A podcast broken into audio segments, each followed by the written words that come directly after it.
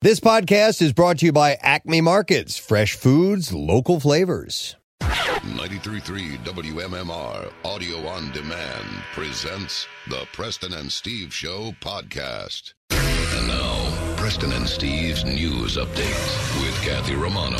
Today is Tuesday, November 16th. Good morning, Kathy. Good morning in the news this morning. Powerful Philadelphia labor leader Johnny Doc Dougherty and city council member Bobby Henon were found guilty of conspiracy charges by a jury after a weeks long trial. Dougherty was convicted of eight counts, including conspiracy and honest services fraud, but acquitted of three counts of honest services fraud. Juror convict, jurors convicted Henon of It's, uh, nine. Heenan, I think, Heen- right? oh, Yeah, Heenan yeah. of nine counts, including uh, both charges and federal uh, a federal program bribery, but acquitted him of eight fraud and bribery uh, counts. Prosecutors said that Dougherty kept Heenan, a union electrician turned Philadelphia City Council member, on the payroll to help his union keep a tight grip on construction jobs. During the six week trial, the government played wiretaps of the pair speaking about Dougherty's interest in issues before City Council. Everybody who assesses these sort of things and all the pundits are saying this is a uh, a tectonic shift in Philadelphia politics with this going down like this. What, that they were convicted? Yeah, yeah. Yeah. Their convictions follow a lengthy FBI investigation of activities within the chapter of the International Brotherhood of Electrical Workers that Dougherty leads, but will not mark the end of Dougherty's legal woes. The longtime union boss still faces at least one more federal trial based on charges in the sweeping 2019 indictment. Defense lawyers insisted that there was no undue influence and argued that the city allows council members to hold outside jobs. Uh, the defense also questioned how it was a crime for union supporter Heenan to side with Dougherty and the building trade workers he was elected to represent. I was reading an article in the uh, Inquirer this morning that says they went to a lot of uh, politicians in Preston and, and they were like asking them for their for their response. And they're like, want to like no one wanted to talk. President Joe Biden signed his hard fought $1 trillion infrastructure deal into law Monday before a bipartisan celebratory crowd on the White House lawn, declaring that the new infusion of cash for roads, bridges, ports, and more is going to make life change for the better for the American people. Delaware, New Jersey, and Pennsylvania are expected to receive billions of Oh, I'm dollars. sorry. I on, wasn't paying man. attention. Come on. Sleeping over here. billions of dollars to assist with infrastructure needs. What we're looking for in mass transit with SEPTA, we're hoping Amtrak gets major upgrades, said Philadelphia Mayor Jim Kenney. Uh, SEPTA issued a statement on the influx of funding stating that the money will allow them to move forward with projects of regional significance, including trolley modernization, King of Prussia Rail, and replacing one of the nation's oldest rail vehicle fleets. In addition to those funds, Pennsylvania will get another $11.3 billion for federal aid highway programs. Wouldn't it be cool if they could do like moving sidewalks the way they do in the airport? Like you could take Yeah. a moving sidewalk from Bala Cynwyd out to King, King of Prussia, right? That would be great. It'd be How awesome. could you not love that? I mean, yeah, I mean, Yeah. you'd go a little faster, like 15 miles an hour. Oh, Pennsylvania will now have a chance to compete for its You would share. have to run, get up ahead of J- steam. just Yeah, to, yeah. I mean, like sprint as Right. hard as you possibly could to Wouldn't just mind get that. on it. Yeah. Pennsylvania will now have a chance to compete for its share of that $1 billion in the Reconnecting Community Program, in addition to funding that has already been secured and more potential funding, uh, federal funding pending in an oncom- uh, upcoming plan. I wonder if Steve they could have a series of people movers. Like the first one goes like two miles an Sure. hour, and the next one at five, Right. and then as you the more you, Right. you step onto them, they increase in speed. Exactly. You And that pick way your you can- preference. you can ease into I mean, it. there's a li- we put a good 10 seconds of pre-thought into this. Sure. So, Yeah. So you should really be on the board. I that would makes like to all the be planning. I decisions. think Preston and I have. Listen, we're, this show is in the in the Radio Hall of Fame. That- yeah. If anyone Good knows point. infrastructure, it's us. It's we have you some guys. clout now. Costco is telling customers don't drink the Kool Aid. Costco issued a recall notice for a flavor of Kool Aid mix that It's may the new contain Jim Jones brand. small right? pieces of metal or glass. Case I People's feel Temple Kool Aid. case I feel like we should uh, blow a call into Bert Kreischer, make sure he knows. I about know. this. Yes, I was thinking of Seriously. Bert too. Oh, my He's God. a grown man that drinks Drinks Kool-Aid. Kool Aid Like all the time. A huge like. What what is It's that container he Gallon a drinks day out? at? It's least. like an insane amount of It's Kool Aid. something that you should be putting water in. Yes. Oh my God. The recall applies to 82.5 ounce sizes of tropical punch flavor Kool Aid mix uh, with the best of use dates of August 31st, 2023 to September 1st, 2023. The date can be found on the bottom of the container. I always hated Kool Aid. Costco says customers who have this product should not use it. Consumers who purchase uh, the recalled batches of the Kool Aid mix can return the products for a full refund, and anyone with questions about about the recall can call Kraft Heinz, the company that makes Kool Aid. I wonder how much metal we drank as kids because you remember those Hawaiian Punch cans Sure. that you would Oh, uh, yeah. you would just punch a hole Punch in it, like. yeah. And then you, you have to punch a big hole in the one side and a small hole in the other side, just so it would flow out There. better. Yeah, to- to get Oh, the- yes. yeah. Oh, we used to get that was like pineapple juice. For whatever reason, I just remember us getting pineapple juice. a Yeah. lot. You know, that's the way beer cans used to be. Yes. Back in the day. And people, if, if you ever saw the movie MASH, Steve, they had Yes. they had uh, uh, can openers hanging around there. Uh, They'd wear them as necklaces. Yeah, Really? yeah, yeah. That's how they'd open up their beers. Yeah. All right. Speaking of back in the day, we were having this discussion. I was in a group. Um, uh, there was a group of people. We were having uh, a conversation about milk being delivered to your door. Some Yes. of the people in the group remembered it. Others people didn't. I didn't remember that. We never had it We delivered to the door. Yeah. Why did you guys have it? Yeah, delivered to did when I was Okay. a for, kid, for yes. many I did years. too, yeah, yeah. Why- Could you not get it in the grocery You, store? you we could. couldn't. No, you could. It was like so. uh, Let's put it in perspective. We would get potato chips delivered to Well, the that- house that's what from, somebody from said, Charles too, the- Chips. the milk and the right. chips. And so, but it, it was just an extra added convenience. And if you guys remember, that's when we were drinking whole milk, Preston. There'd be a layer of cream at the top of the So milk. Kathy, could- we, at, at that time, I think there were probably people people were drinking milk more than they do now. Much That's just more. a guess. I mean, No, like- you're right. So it, it was inconvenient to go to the store regularly to get it. Just for it milk. was just one of those things. Like we're going to need this like two three times a week. So Yeah. Okay. you know what I mean. We, I had two So it was younger a brothers. service. There were three boys in the house, and so we had Rosenberger's Dairy deliver it. And Kathy- Rosenberger's. Rose, Rosenberger's did it for Yeah. a long time. Uh, glass bottles. Yeah, on on warm days, you had to make sure you got outside and got it And back got in in it. time. They would also deliver uh, chocolate milk from time to time, which was a nice Rosenberger's chocolate milk. bonus, and uh, eggs occasionally, and every now and then uh, orange juice if we wanted it. See, Well, that's and- why Swiss Farms was great for us because we just had the drive-through, and my mom she would go in two two Swiss twos. That's what she would always say, two Swiss twos, because you would bring back whatever jug you had, and so you, it was like an exchange program. But Steve, why the chips? What was Charles that? Chips was Yeah. a big can of chips. I don't know why you could get them in You the could store, get 'em in the but it store, was a yeah. convenience. Yeah. And so I, I guess I love at that- Charles Chips. Oh my god, I They're love really Charles good. Chips. Was that like the? It was kind of like a muted yellow and brown. Yes, Brown, Is uh-huh. that- yeah, okay. yeah, and you brown. you could save the containers and for all sorts of things. Oh yeah, okay. I remember these. We did get these, but I don't. Uh, we never had them delivered to our door. And I, so I was when we were talking to these women, and they were saying, "Yeah," and the potato chips, and I was like, "Wait." We also what? had Kathy. We had soda delivered from Mission Cola. And so they'd bring um, you know grape and cream, and they'd bring like a like an assortment of different flavors. Yeah. and there'd be two cases of of soda with the milk, with the Charles chips, with the whole thing. it was ridiculous. Uh, so consumers that have this Kool Aid, you can return it to Costco. Uh, you can call the company for more information. It's not immediate, immediately clear if the this uh, particular batch was sold at other retailers as well. So it's just Costco uh, who's saying that you should return it. All right, let's do sports this morning.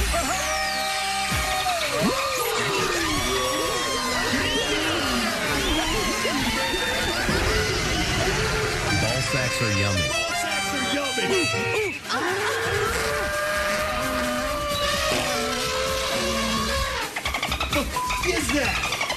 In Monday Night Football, the 49ers beat the LA Rams, winning 31 to 10 in San Francisco. Jimmy Garoppolo threw two touchdown passes. Jimmy Ward returned one of his two first quarter interceptions for a score, and the 49ers easily beat the Rams for their first home win in more than a year. The Sixers, who have lost four straight, are on the road tonight with a game in Utah against the Jazz. Five Sixers have been ruled out of the game. Danny Green because of left hamstring tightness. Joel Embiid and Matisse Thybulle due to COVID-19 protocols. Ben Simmons for personal reasons, and Grant Riller because left knee injury recovery. Tip-off in Salt Lake City is set for 10 o'clock. And the Flyers return to home ice tonight to play the Calgary Flames. The puck will drop at 7 o'clock, and the game is going to be broadcast right here on WMMR. And that's what I have for you this morning. Thank you, Kathy. Going to address a couple of texts coming in. Some people are saying it's Charlie's chips, not Charles chips. No, that's incorrect. We're definitely talking about Charles chips. I'm looking at pictures of them right now in that uh, brown and yellowish tin, and it's spelled C H A R L E S. Charles. Maybe the- chips. And there were there were commercials that were on. Bring me the chips, Charles chips. Charles. There we go like that. So there you go. Uh, yeah, and uh, uh, yeah, that was it was a fun time. It's kind of weird. you know? deliveries. Yeah. I dig it. I mean, well, and now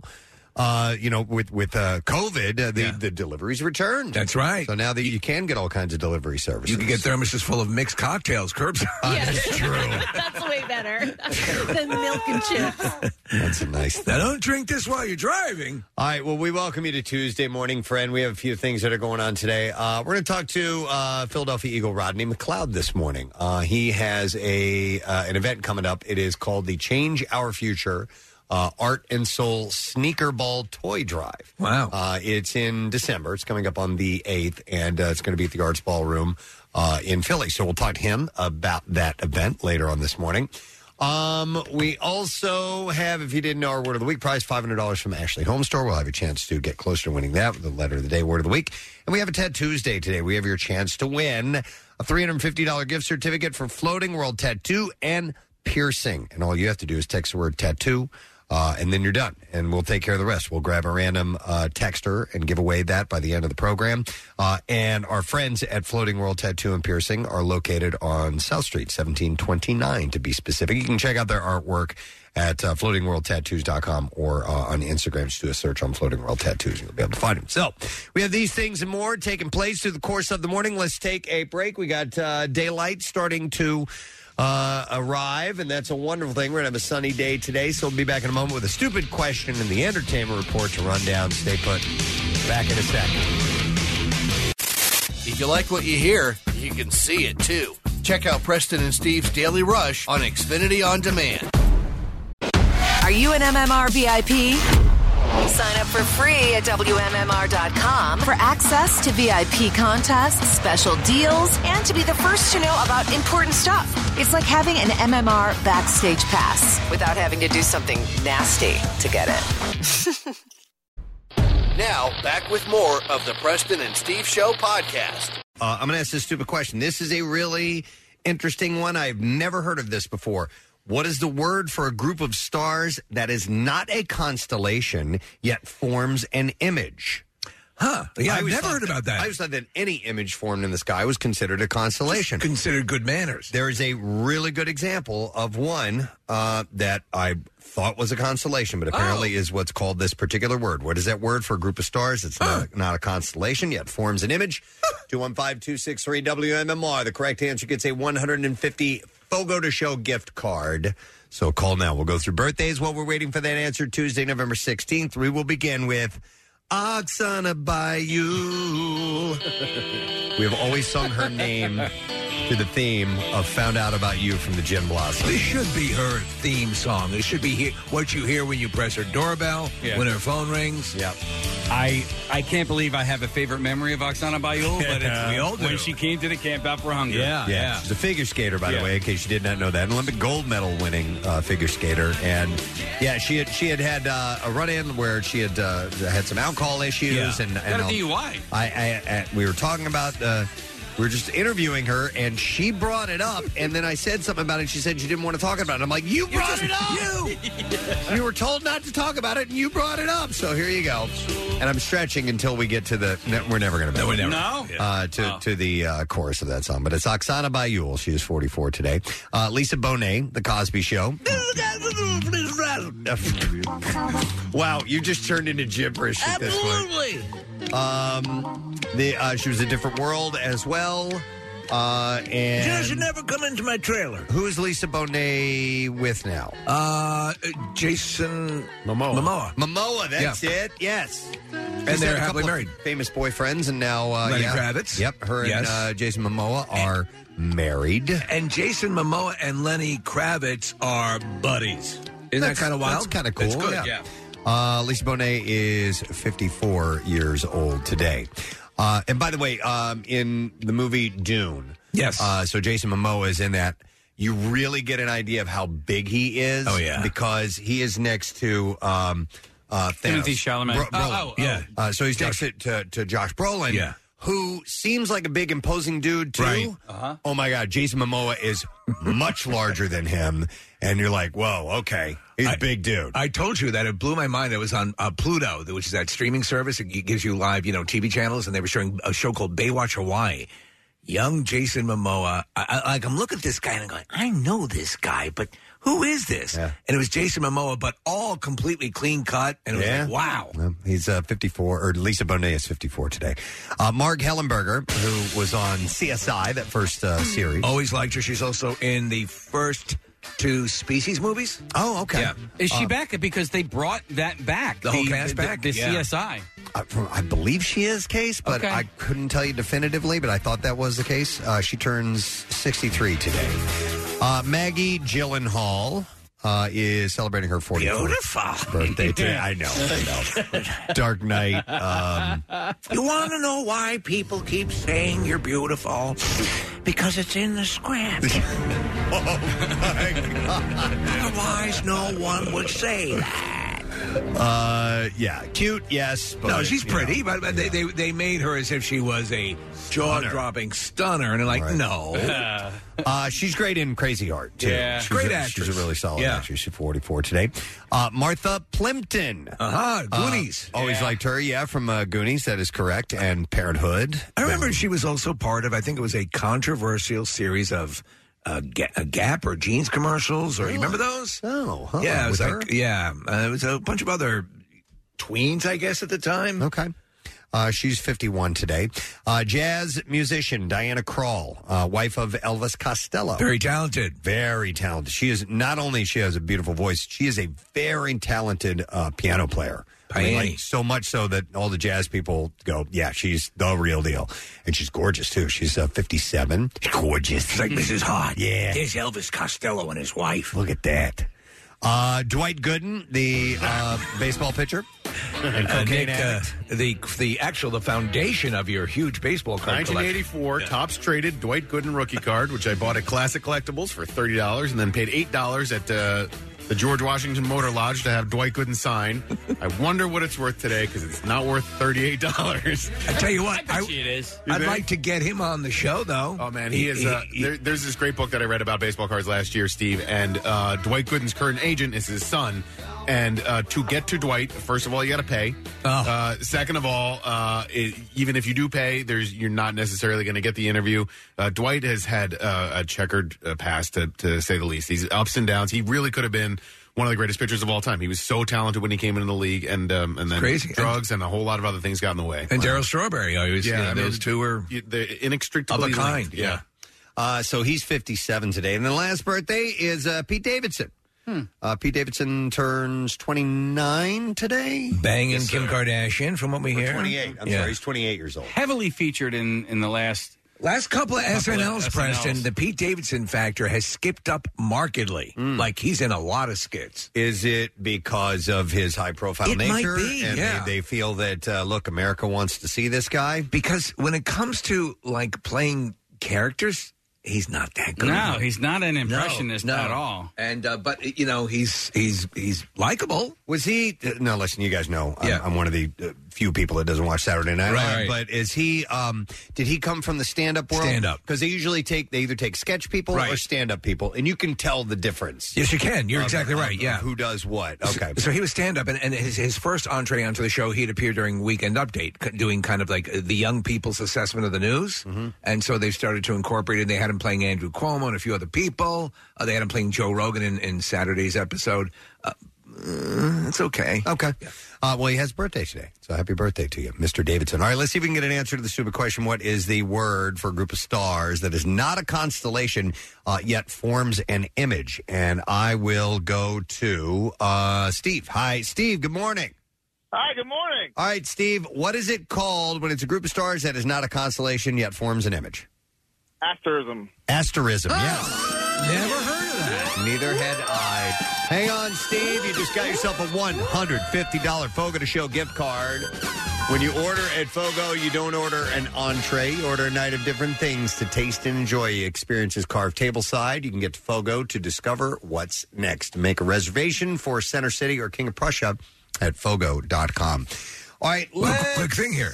What's you that? mentioned there was a constellation or, or a collection of stars that we would know. Oh, uh, the Big Dipper. The Big Dipper is an asterism? I think it's part of Ursa Major, right? Um, but Yeah. the, but just the Dipper part alone Right. is not the whole constellation. The So I- seven, the seven brightest stars in the constellation Ursa Major, and another example of an asterism is the Southern Cross within the constellation of Crux. Okay, there you go. What about So- the Little Dipper? Is that that's got to be the same That's thing, right? Ursa Minor, right? That's, Yeah, yeah, that's it's Ursa right. Minor, Okay. but I Gotta don't be. know if that's the whole constellation or not. Ah. Who knows? So, actress Kristen Stewart had some interesting things to say about her ex-boyfriend and co-star in the Twilight movies, Robert Pattinson. Hmm? She claims that uh, after she was cast as Bella, she played a major role in the casting process when they chose Pattinson as Edward. And in her interview with the New Yorker, uh, she said, to cast Edward, Catherine Hardwicke had actors come to my house in Los Angeles to read lines with and make out. and it was so clear who worked. Uh, she went on uh, about how Pat, Pattison, Pattinson uh, had a, quote, intellectual approach that was combined with an I don't give an F about this, but I'm going to make this sing. And I was like, ugh, same. Same. Uh, goats my goats. Finally, she stated, and whatever. Oh, duh. We were young and stupid, and not to say that uh, we made it so much better, but that's what it needed. And that's what anybody playing those parts needed to feel. They did in that in that movie series. They did valiantly attempt to sell it as hard as they could. Mm-hmm. So, and and they're both solid actors, and of course, he is the Batman. Uh, and it worked. You know, I Yeah, mean, it, yeah. it was a, it was a huge success, whether you like it or not. If you want to see one of the most absurd, bizarre, and I'm sure to fans infuriating endings in a movie, in the in the final, here's a spoiler alert. At the end of it, you see a battle waged where people, beloved characters, are getting slaughtered, and it turns out that's just a someone thinking, "I wonder how this will go." Like, it, in Right. other words, it's it totally does not happen, and then the actual battle takes place. Oh, okay. Uh, yeah, I don't care. Yeah. but it's nice yeah. to know. Yeah, it's a, yeah, it's it's it's an amazing thing to witness. it was so not on my radar, but it was gigantic at the time. you Huge. remember? Well, Is that how it was written, though, Steve? I don't know. Okay, yeah. I, I, I, I don't Like, was the, the the thunderstorm baseball game written in the book? Or? Yeah, I, yeah, that's another one. Preston vampires Yes. playing. They hit the ball And it sounds hard. like it's That sounds thunder. like Oh, my thunder, right? so they Jesus they could only Christ. play when it rained. Yeah. That's hilarious. All right, uh, Lynn Manuel Miranda is not subscribing to cancel culture. Uh, the playwright and actor is not a fan of having to quote bend his art to meet criticism. He recently faced backlash for the lack of Afro Latinx representation in his film In the Heights. which I watched, by the way, and is I think is really good. Yeah, I, I've seen parts of it and I've enjoyed what I've seen. Uh, and while he's apologized for the film's shortcomings, he does not plan to fall victim to quote cancel culture. He told the New Yorker that while differing opinions are important, they are just that. They're opinions. Uh, Miranda also made it very clear that this fairly new concept that is meant to oust artists will not keep him from creating the art that he loves. He told the magazine, if you get yourself into a place of fear, then you're effed and it's over. Uh, the artist explained that he is receptive to criticism nonetheless. He said, Certainly, I've learned lessons from the reception of my work, good, bad, and indifferent. You try to take all of it, and whatever sticks in your gut is what you bring out, bring with you to your next project. Damn right. Damn right. um, oh, a few months ago, Steve Burns from uh, Blues Clues. Yes. Surprised everyone with a moving video about how he never forgot his viewers when he went away to college and reminded them how far they've come. The video was in celebration of Blues Clues' 25th anniversary, and millennials were definitely overjoyed to see their family uh, or old familiar pal.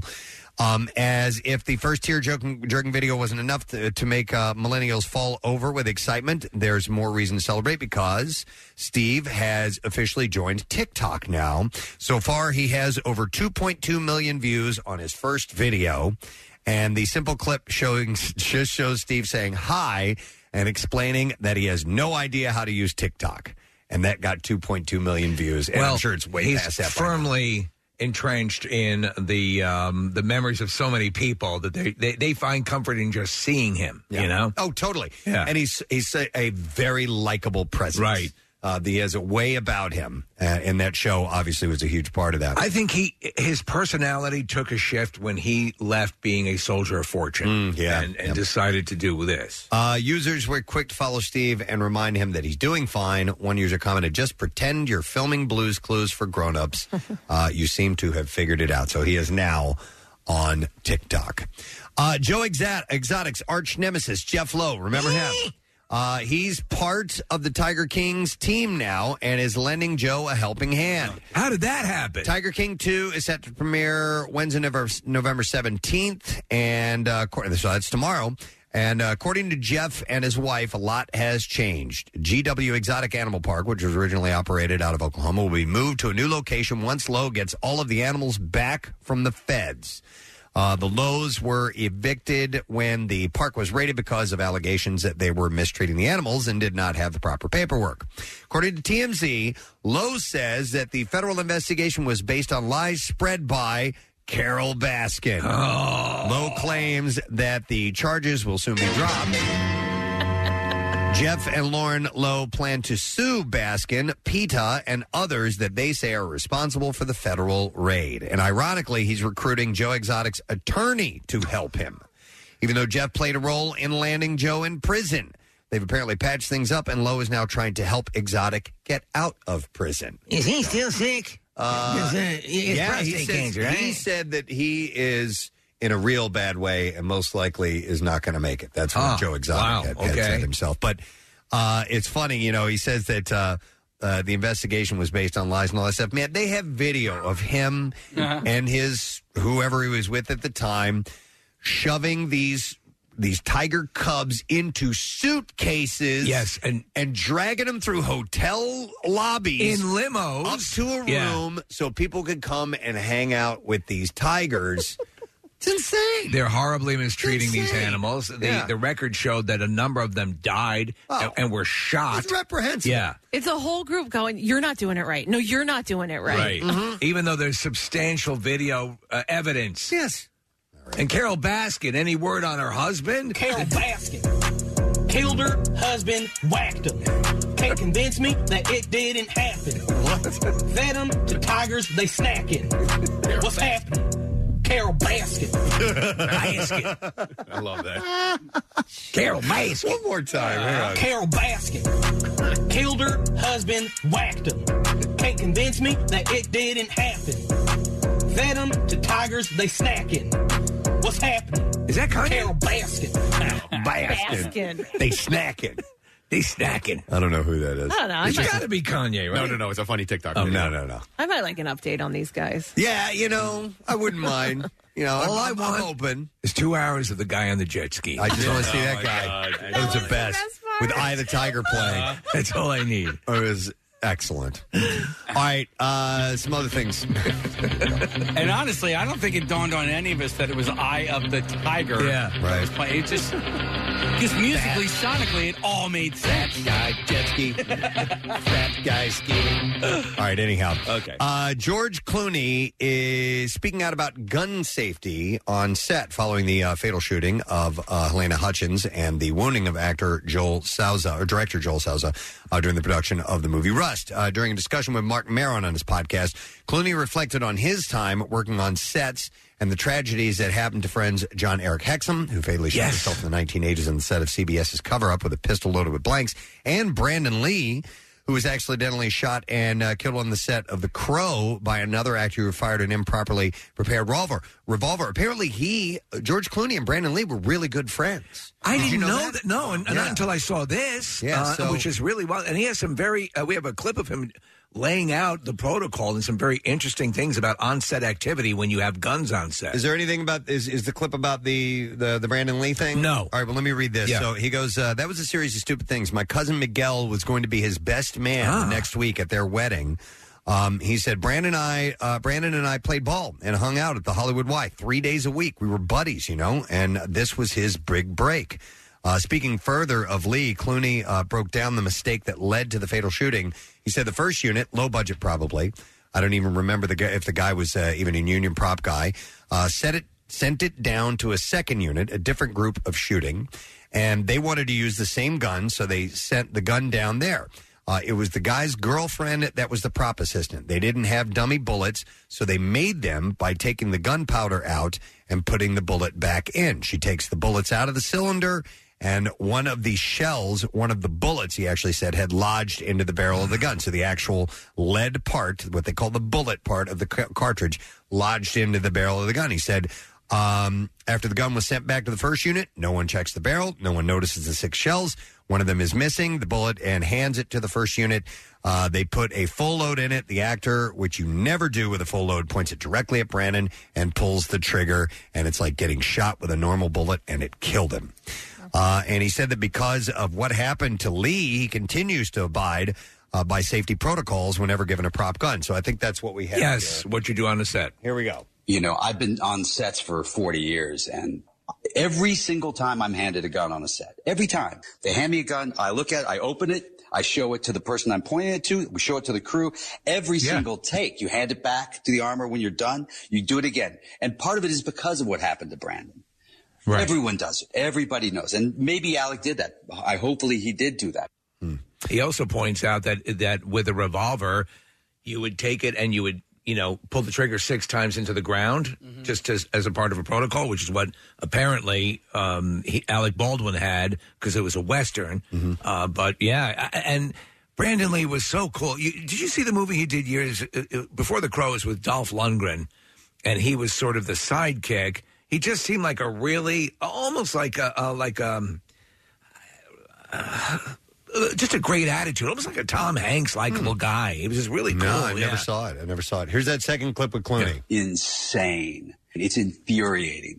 And so it comes down to, I mean, every time I get handed a six gun, you point it at the ground and you fire six, you squeeze it six times, you know?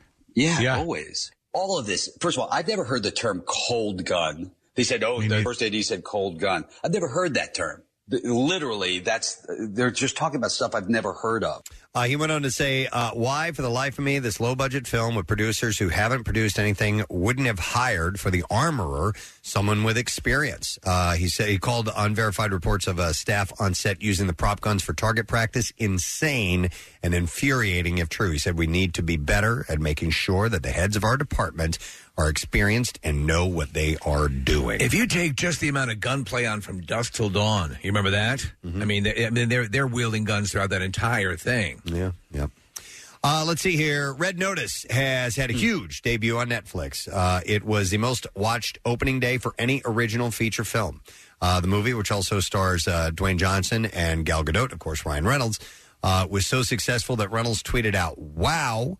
Uh, Red Notice is Netflix's biggest ever opening day for a film. Congrats to this whole team. Can't wait for Red Notice, Taylor's version. So, I, I watch. Anybody else watch it? No. I, it's enjoyable. Okay. The thing is, Ryan Reynolds is so funny. Yeah. Like all, like you know what I mean. I just I enjoyed like his um his, quips, his quips, his wit, like all of that. His quit? his quit.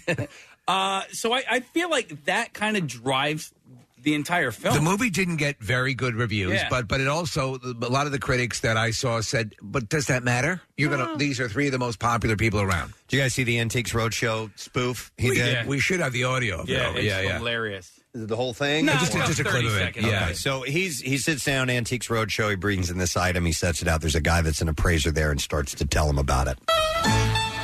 What can you tell me about this? Yes, it's an egg.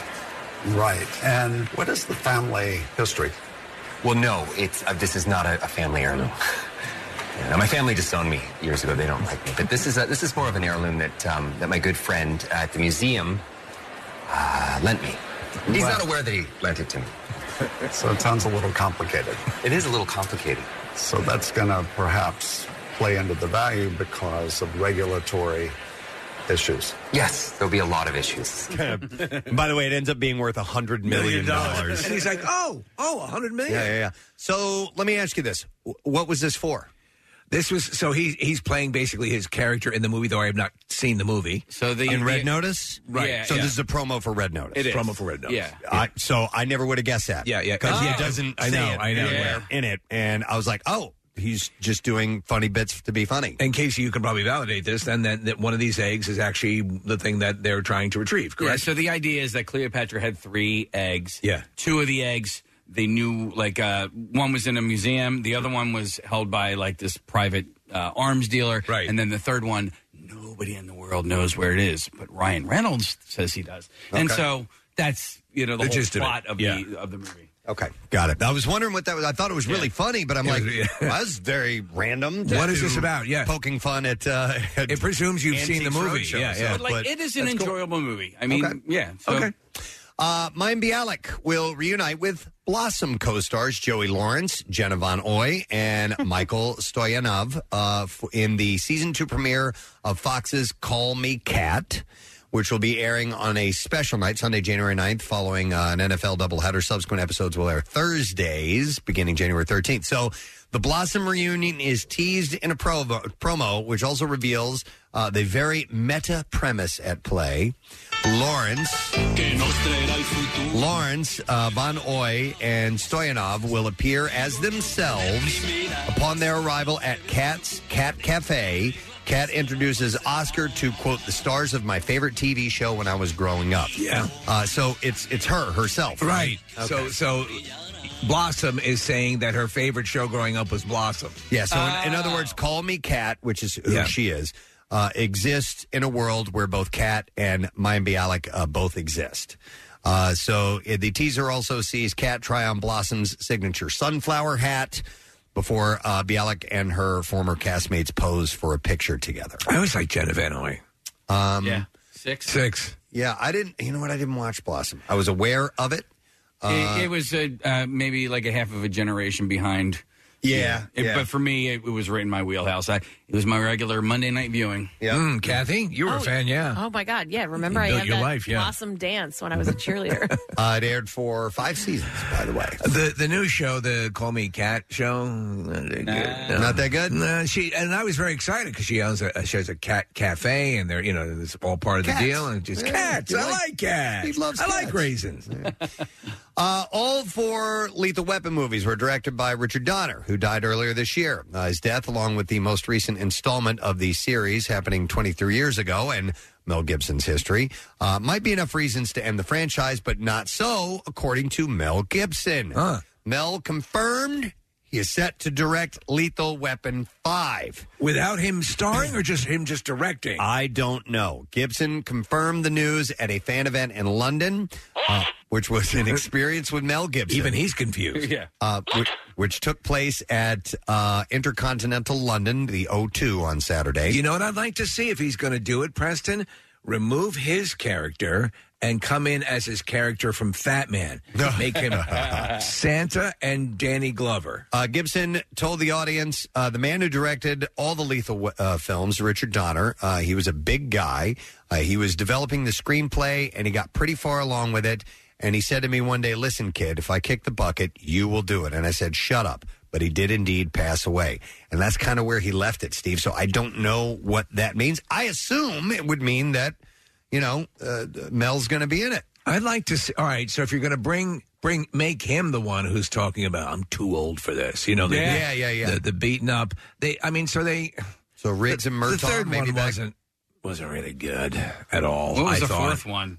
I don't even remember the fourth one. Which one was with the Jet Li where they're cruising around outside? That might be was the the fourth one. Yeah. That was the fourth one? Yeah, I think so. We, Because Chris Rock came in on the third one. yeah, and, 'cause- Ah. and um, that's with uh, where they bring in Rene. Um, No, Rene Russo was in. Rene Russo was in the third, Right? It's hard to keep track. Uh, um, what's his name? Joe Pesci was in two, and then he was in three as well. Two was pretty good. Two, Uh, two actually is solid. I like that one. That's a lot. d- you, you just got caffeinated. yeah, Yeah, that was a pretty good one. Patty Kensett is that her name? Uh, Patsy Kensit. Kensett. yeah, she's gorgeous. So She's gorgeous. Uh, Gibson uh, apparently told the audience that uh, he will also appear in the John Wick prequel series. Provided no other details, uh, but he provided no other details about Lethal Weapon Five, including whether Danny Glover or Joe Pesci would return in those roles or not. So we'll just have to kind of wait and see. Yeah. uh, but uh, I'm intrigued by that. Um, and then one other quick story. Um, let's go with this one. A well, now we'll do this one. How about this? Um, I don't have, to, I have enough time to go through them all. Ain't got time for that. Paramount Plus has released the first teaser trailer for the live action Halo series. Uh, the show is expected to debut on the streamer in 2022. Pablo Schreiber stars as the iconic Master Chief from the long running and beloved Xbox, uh, Xbox video game series. In the teaser, he suits up in his instantly recognizable armor. It looks really cool, by the way. I love it. And puts on his green helmet as the uh, AI Cortana greets him, saying, Hello, Master Chief. Uh, Master Chief Petty Officer John 117 is a super soldier created as part of the Spartan 2 program. As seen in the Halo game series and the live action series, will follow an epic 26th century conflict between humanity and an alien threat known as the Covenant. God, did I love those initial games. Yeah. Uh, and, and I loved the campaign versions of the games, Preston. Yeah. They basically just became, you know, the, the massive multiplayer sort of deal. Is that know, what got you back in? What was the game that Yeah, was on the Halo. list? Okay. When I saw that on the Xbox, I was like, "Oh my god!"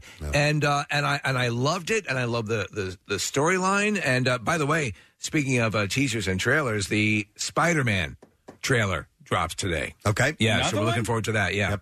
Uh, Natasha McElhone will play Dr. Catherine Halsey, the creator of the Spartan Soldiers. Jen Taylor reprise, will reprise her role from the games as Cortana, uh, the most advanced AI in human history. A live action adaptation of Halo has been in the works for years. Production had originally began on the nine episode first season in late 2019 before it was forced to shut down due to the pandemic. It was announced that the show would move from Showtime to Paramount Plus in February of 2021. So that is coming out next year. All right, we're ready for clips. Uh, the NBC drama series La Brea, a sinkhole forms and opens up in the heart of Los Angeles, causing extreme damage and separating a family into two completely different worlds. And in this clip, star Veronica St. Clair describes what her character was like before the disaster. Riley is this 19 year old um, sophomore in college, and she, before falling into the sinkhole, is somebody who like is on the path to like really becoming this wonderful young woman. And when she falls into the sinkhole with her father, you know, everything just kind of gets ripped out from underneath her. I don't Uh. give a f- I'm assuming since this is called La Brea that this sinkhole opens up under the tar pits. Exactly. Yeah. Exactly. There was another movie that focused on that. I think it was called Volcano or something Yes, like and that. it, it actually It starts point there. of a beginning of that volcano, which uh, lava flows all over Los Angeles. Yeah, starts with the La Brea tar pits. The tar pits are kind of cool. They are pretty cool. Yeah, it's a fun thing to visit. I've visit. never thought to go it's, there. it's a pretty small museum, but there's this thing where you, you know how like the, the old tale is like a, a mammoth gets stuck in there and the mammoth can't get itself out, and that's how you have the uh, you know the mummified mammoth or whatever. You can try it, it. It replicates what it's like to if you were a mammoth to pull your leg out of the tar pit, and then how difficult it is. Okay. You have to grab onto this handle and lift it up. I remember remember that vividly from visiting this damn museum, but it's, it was fun. It's a neat All right. little neat little spot in L.A. The cool part is that you're looking at a piece of prehistoric history Yeah. across the street from Ron Polillo's home. Uh, the newest episode of La Brea will premiere 9 p.m. tonight on NBC. Here's the next clip. Star Trek Discovery surrounds the USS Discovery crew as they dive into new civilizations and research an ancient incident. And in this clip, star uh, David Ajala. Uh, shares how his ca- I wonder what Come clip on. we're going to get in here. Uh, David Ajala shares how his character inspires him. Here we go. I feel that he's very selfless, driven, kind, does amazing humanitarian things, and he doesn't do it for self, but he does it because he feels it's incumbent upon him to play his part in the universe. I think Cleveland Booker inspires me to be courageous. There it is. the new- do it together, David. There it is. Uh, I thought you were going to try and replicate yourself saying that. There's oh no, no, way. No, that's a once once in a lifetime. Yeah, that yeah. something shifted in his body. I don't think he could replicate that. I mean, listen, it sounds like there is an effect processed into it. Listen. Hello. Yeah. How do you that do that? That was all natural. Uh, That's fun. Remember that? I do. I do remember it's at our Black Listener party. Yeah, that was a good time. You got an answer correct, and you're, you were excited. Uh, the new season of Star Trek Discovery debuts on. Uh, Oh, this poor kid. Right? it was like completely isolated. Nobody else is making a damn noise. we had a room full of people. I know. There's like 20 people in this room. Serve that one up. Hey, you guys you have can this hear forever. it like a bizarre, uh, like a there's some sort There's of a room compression or yeah. something that's going on. I remember the looks I got immediately afterwards. the new season of Star Trek Discovery, which stars David Ajala, Debuts on Paramount Plus this Thursday. All right, and there you go. That's the entertainment report for this morning. All right, let's take ourselves a break. We'll come back in uh, just a moment, and uh, we'll we'll do forward momentum here. Yes. drive into work. We'll be right back. Stay with us. Fans have been able to see much of what goes on in video segments served up in the weekly rush and all those classic clips in the daily rush. And now you can see it happen live. Introducing the Preston and Steve Show's new YouTube live stream. Watch the show live from anywhere, not just in the car. And psst, your company probably doesn't block YouTube. Just saying. Like and subscribe to Preston and Steve's YouTube channel and watch their new live stream. Sponsored by Neumann University. Come discover the new you. And 93.3 WMMR. Everything that rocks. Think Bill will say anything about both me and Kathy clearing our throat during that uh, traffic report? Uh, did I clear my throat? Yeah, I you didn't did. even. Hit the mute button. Yeah. the golf button. Um. Okay. So yeah, you're, the the answer to that question is yes. and you'll get in trouble for it. I will. I'll get in trouble yeah. for you hacking up a lung. Actually, Bill will go to press and go, What's with Kathy clearing her throat? Um, so th- I want to bring up this thing. This is not a connoisseur segment. This is a food related uh, story, but it can't wait until Friday when we Wow. normally do the uh, the connoisseur. It's time because sensitive. I was so excited when I saw this. I had already seen it, but Marissa sent this over to me as well because so I know she was excited about it. Um, so Reese's peanut butter cups from the uh, Hershey uh, Corporation, of course. Want you to forget about every single pie that there is. Forget about apple pies, strawberry pies, cherry pies, any of that stuff. They want you to have a Reese's peanut butter cup that is the size of a pie.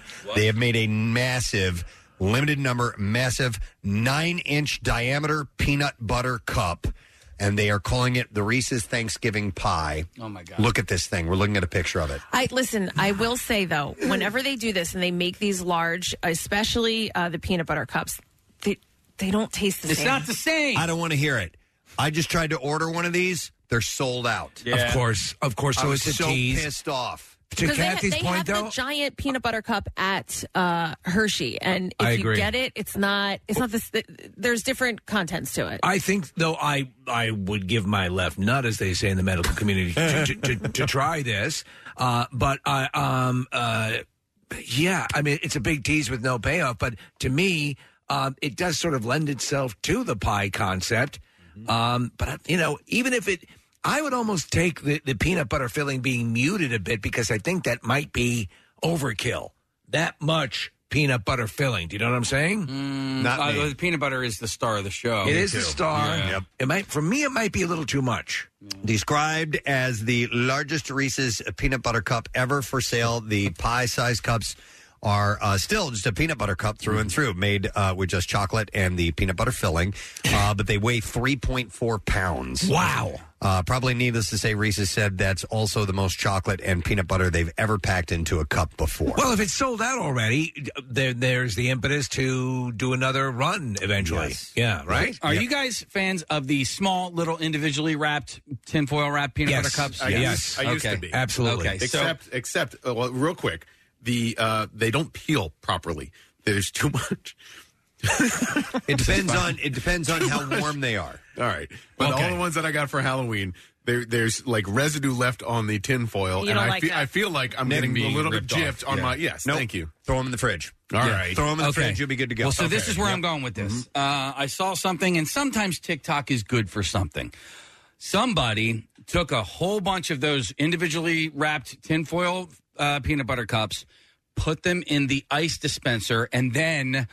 Uh, for the fridge, Oh, that's instead really of funny. ice cubes coming out, frozen peanut butter cups comes out. That's All right. funny. It didn't Pretty jam up- brilliant. it didn't jam up the ice. No, machine? they're smaller than the ice cubes. Wow. I, yeah, I'd be w- leery of it jamming up the system, but You you're might, saying you no. might get yeah. it- Well, they're not gonna they're not gonna melt or anything like that. Right, like you right. But you're gonna get little chocolate pieces from Shaving. there Oh on no, no, out. no! It's in the tinfoil. like skid marks. Oh, in the foil. it's in the foil. Oh, okay. Yeah. Just so you have them ice cold when they come out. Yeah. Okay. All right. That's kind of fun. Yeah. yeah. All right. Interesting. And we can't cure cancer. What the hell's going on?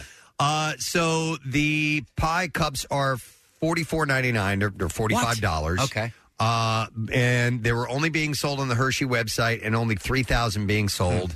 They're sold out. Well, wait, wait a second. When did they? eh, When did they announce this? Yesterday. Yesterday. Yeah. Three thousand sold out. Oh yeah, immediately. And for forty dollars, a forty dollar pie. I would have easily paid for that. I, I would have paid for that for three point four pound, three and a half pound Reese's peanut butter. Let me ask you: Is there? So you take a, a, a, a high end bakery. Is there anything that would stop them from making a peanut butter? Oh no, no, no! You can you can make something Yeah. like this, but it's not going to be exactly that classic. Uh, you know, her Reese's, Reese's, peanut butter yep. cup taste that you're expecting when you dive into it. See, you guys give me a hard time about buying things with a name on it. Like that's what I think of this. I and l- trust me, I love the the peanut butter cups. It's like one of my favorite candy. But I just you, like you said, Steve, you could get this made anywhere and not pay forty dollars for a pie. Like to me, I'm like forty dollars for a pie. That's ridiculous For a nine inch pie. Yeah. It's not going to taste the same. Yeah. But I don't think that. But I think it, that it will probably taste better. To me, this is not going to any any experience I've had in the larger peanut butter cups. They don't taste great. You know, it's funny because sometimes it is the container or at least the volume of something that you're you're eating or drinking that will determine the taste. Like I like the uh, sweet tea. I don't know who who does it. It's Southern style sweet tea. It has a blue label on it. So if you get it in the individual servings, that's the way I like it. If my wife gets the the larger like um, quart of it, it doesn't taste the same. There's- I eat the I eat the um uh the Clif bars. Okay, or I used to. I used to eat the Clif bars. I Right. would have have one, um, and they come in smaller sizes, just like a bite size. It's obviously like half the amount Sure. of calories. Yeah. So I got those. Didn't taste the same. There you go. It didn't taste the same as the regular size. Kathy? Right, Steve. But it's also like I like Lipton iced tea, but I won't get it out of a uh, a soda fountain. It just doesn't, Doesn't taste right. Taste the- Stop it. Mhm. Okay. Stop it with this. Well, anyhow, you can't get one of these. I was, I was really bummed out. I was literally placing my order, and it just says, "Sorry, these are sold out." You're an ultimate peanut butter tease. I know. Yeah. I'm sorry about that. But um, you know, going back to the thing you mentioned about uh, putting them in the in the ice dispenser. Yeah. Yeah. Uh, I don't know if you guys have heard of the plight of our coworker or not. what happened? Nick McElwain has no refrigerator. Ah. It's been over a week now, and uh, it- it's uh, frustrating. This is a first world problem, except that when it like it goes longer than a week, it's uh, it's anybody's problem. It- and you don't. I I didn't realize. Uh, how how essential a fridge is in the uh, in the kitchen, And you don't have take it for granted again, will you? No, I have a chest freezer in the basement, and so no college fridge. Uh, no, but that, guess what's being purchased right now is that we're, we had our basement redone last year, so we're gonna have uh, we're gonna put a, a smaller fridge in the basement, and we were gonna do that anyway. But um, yeah, like I've I've literally been storing stuff outside over the last few days, just Seriously? just to keep it cool. You yeah, can, yeah. I bought uh, I bought milk yesterday, you know, just for. Um, Things you would put milk on, and and I kept uh, I've been keeping the milk outside. So yeah, it's it's just it's just really annoying. And um, but uh, part of the problem right now is supply chain stuff. So I need to have the, either com- the compressor fixed or uh, br- buy a brand new fridge. And my, I, I've described this before, but the cabinet in which my fridge sits in the fridge, I'm sorry, in the kitchen is really um, specific, tight and, and tight, and up against the wall. So the fridge that I buy has to be that exact that exact same size uh, in order to make it in our So, fridge. the, in door- our so the doors will be open, be able to open properly. Well, literally to get it in, Just to unless fit it in, yeah, okay. unless we remove the cabinetry entirely, which wouldn't make sense because it goes aga- against other cabinets. What's the uh, the ratio, the width and, and height? Uh, 32 inches uh, deep, uh, 35 wide, or maybe vice versa, and then uh, almost uh, six feet tall. But like right, just under six feet tall. If we went any taller than that, it wouldn't fit. You're into where the screwed. kitchen is. So I, I've been doing shopping over the last few days, Steve, and And no uh, luck. Well, some luck here and there, nibbles. Um, but right Nibbles now- is the guy who's looking out for you. Nibbles is a gangster that I know, and he Hey, I'll get you. he uh, he fell one uh, one fell off the back of a truck. Um, no, it's it's been uh, it's been a frustrating process because the exact one that we want uh, it was probably going to take six weeks to deliver. So uh, refrigerators and all um, major appliances were a little difficult to get about eight months a year ago because a lot of people were saying, "Okay, I'm home all the time. Let me start doing the home improvement things I've been wanting to do." Right. So it was harder to get all that stuff. and on this whole deal, um, uh, you know, um, I got a great guy. Have you have you have you gone and and and and uh, you know checked out floor models for purchase? Yeah.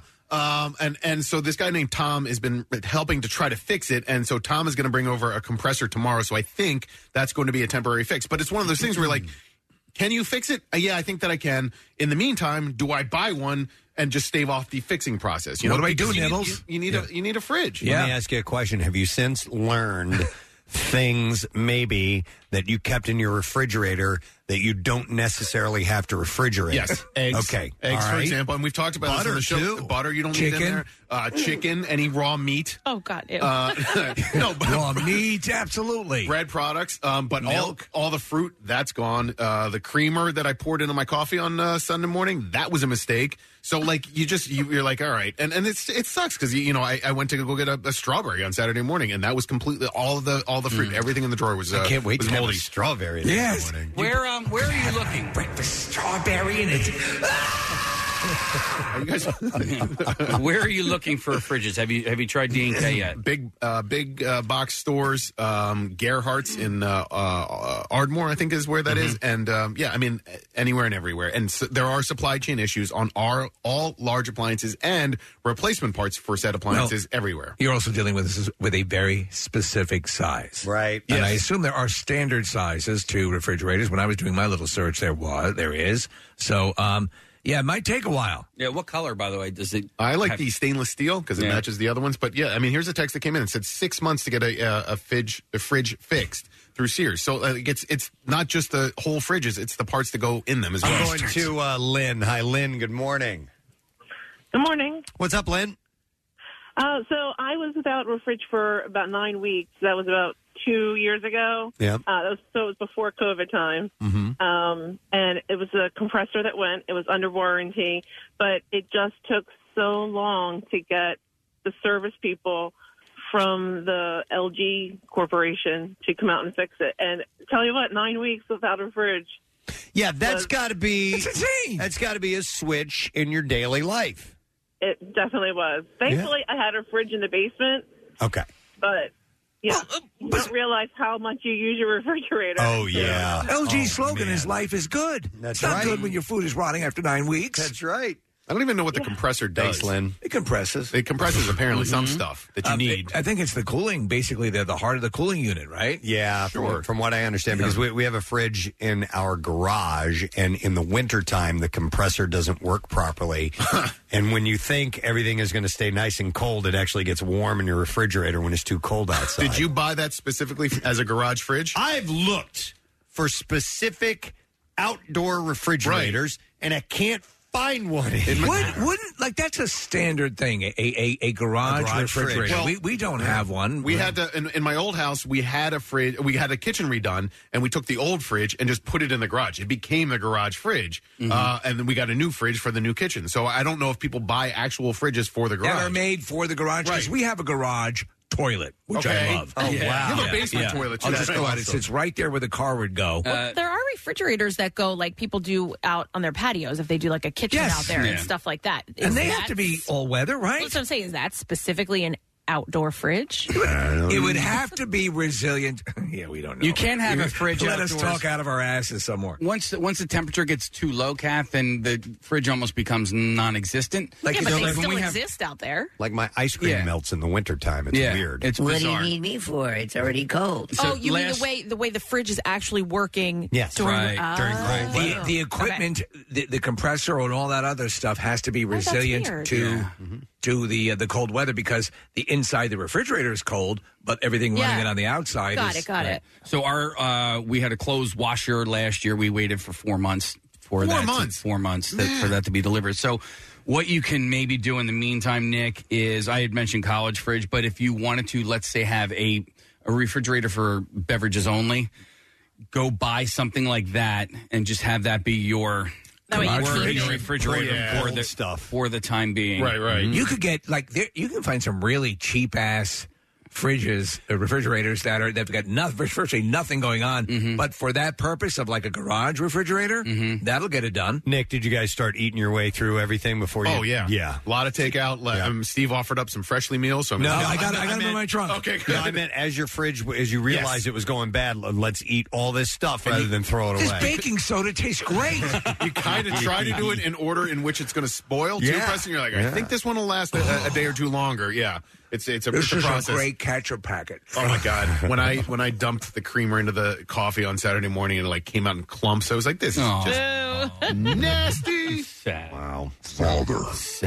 It became alive. You still keep uh, um, uh, baking soda? Yeah, in the fridge? bag to kill the, We uh, smell, yeah. I don't know why, but we do. We yeah. just because you've always done it. Yeah, we it's a do it. standard practice. I've, yeah, no, I don't. I don't do that. But I mean, I see it all the time. The, the idea is that the baking soda will absorb uh, refrigerator smells. And then, and then when you get you clear out your refrigerator, you I, I eat it with a spoon because Yeah. it's it's then like a, a collection of everything I ever had in the fridge. Yeah, does this stop working after say seven or eight years? 'Cause that's pretty much how It's eternal. long You our can food actually has been in take it there. out and brush your teeth with it. You know. I mean, we moved into the house almost four years ago. There is stuff in the fridge from four years ago. Sure. And we moved in, and we're like, why? And, and so as we were cleaning it out, you know, because it's just not working, like, why bother keeping anything in there? I'm finding the stuff that I put in there four years ago. I'm like, why have I held on to it for this long? Hey, Hank has a suggestion uh, for my garage fridge. Hey, Hank, good morning.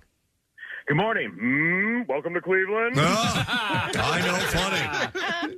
What's happening, Hank? hey, so we had that same problem that you had, Preston, in uh, the garage. It wouldn't work properly in the winter, and there's a little kit. Uh, Steve, it's on this place called uh, Amazon. Never heard of it. Uh, Amazon? No, so so it's a kit. Is it a kit to um, adapt the refrigerator for outdoor conditions? Basically, it, it, I think it goes next to the thermostat. I installed it in about four minutes. I mean, Rochelle could probably do it. Yeah, she would have to. um, do you have Do you have any idea what I should search on uh, Amazon? Uh, no, I don't. I, I don't remember. Busty Latvian women. Uh, all right, so it's it's a kit on uh, on Amazon. All right, I'll, I I'll think it kind of it kind of like tricks the thermostat into thinking that it's warmer than it is, so Yeah. it keeps the compressor running inside. So I, I, I think that's what it is. I don't- Uh, yeah, that would make sense because that's the whole issue. But h- how long ago did you uh, install that? Uh, probably about three years ago now, and it works all it works all winter long for us. Now we keep sodaing stuff out there. Before it was freezing, when it would get below zero, it would, fr- the soda would freeze in the refrigerator, and now you'd have a big mess. But now it keeps it keeps it at the right temperature. Regulated. Yeah, I think that's that So- second refrigerator is a good idea. I, I haven't, I've not explored that. But then again, it's just, it's just Claire and myself in the house. Yeah, And yeah, The, we've the got- cats drink beer, but they're, you know, they're tiny cans. There's five of us, so we need we, we need some extra. Yeah, You know, yeah. we need some space, so, so. Connor found uh, this information, Preston, about the replacing of the baking soda boxes. It Every says, three months. Oh, stop it. No way. uh, we've probably had our baking soda in the refrigerator for about four years. Yeah. This is an article published by Arm& Hammer Weekly. yeah, yeah, right. Yeah, there's no no uh, no financial incentive. Uh, hang on a second, uh, Nick. This is a suggestion from uh, Mario. Mario, good morning. Hey, I got a couple of hangers right here for you, pal. That was you, right, Case? Yeah. Nice. Well done. What's up, Mario? Hey, so here's the deal, Nick. Yeah, the compressor is like the heart of your fridge, right? Okay. So if it goes bad and you got your guy coming over to replace it, that's fantastic. In the meantime, but you're still dealing with, uh, you know, a replaced part on a however many year old fridge. Yeah, it's it's only going to buy me some time. So it, Right, it- at so- one point or another, I'm going to have to buy a new fridge. No problem. True. So at this point, I would say look into it now, considering how specific it is and how long the wait is. Okay. If your guy can fix it, perfect. If not, I would almost try getting on Marketplace and buying a cheap fridge off of there just to get you through in the meantime. You know what I mean? Not a bad idea. Good advice. Thank you. yeah. Hey, velour pants for life. Velour, pla- velour pants are the life. I was watching QVC, Nick. I was watching, uh, not to go off on a quick tangent here, but I was watching QVC last night, and they were touting velour and, and all these different and, and all these different outfits. I'm like, Nick's going to make a fortune. Oh wait, I on saw his velour. I saw one, and I, I I really wanted to buy it. Like I really wanted to get it, but I think I want to support your family member, so I'm like, All I right. didn't buy it. I'm like, I'll buy it from them. Well, might have a surprise coming for you guys. Did you, by the way, did you officially invest? Uh, no. No. I mean, well, yes, but not really. you are you're just modeling, correct? I'm uh, I'm a uh, Nick in, in You're the a boardroom or the spokesman. bedroom. Yeah, Nick I'm- is ready in his velour suit. I'm the uh, spokesperson for the Philadelphia branch of He's the influencer. Bellamino. He's the, it, that's like your Skims. Yeah. Yeah. Wow. Um, hang on, going back to the fridge thing real quick. Here's uh, Tim with a comment. Hey, Tim. Good morning. Hey, how's it going, guys? Good. What's Hey, up, bud? So, uh, in my first house that I bought, I bought a, I used to work for GE, so I bought a brand new, really, really nice GE fridge. When I moved to my second house, it already had a fridge, so it became my second garage fridge. Over the seven years I lived there, it eventually died. But when we moved, I, it was still a pretty good fridge, and I wanted to take it to the new house. So I moved a broken fridge to my new house. Uh, in the new house, my fridge died. I was out without a fridge for two months, Nick. So I know your your pain. It was terrible. Uh, and after they replaced my fridge, I had the repair guy. I said, "Hey, can I throw you extra couple bucks to come take a look at my fridge that I have out in the garage? See what it'll take to fix that." He walks out, plugs it in. It turned on, has run nonstop.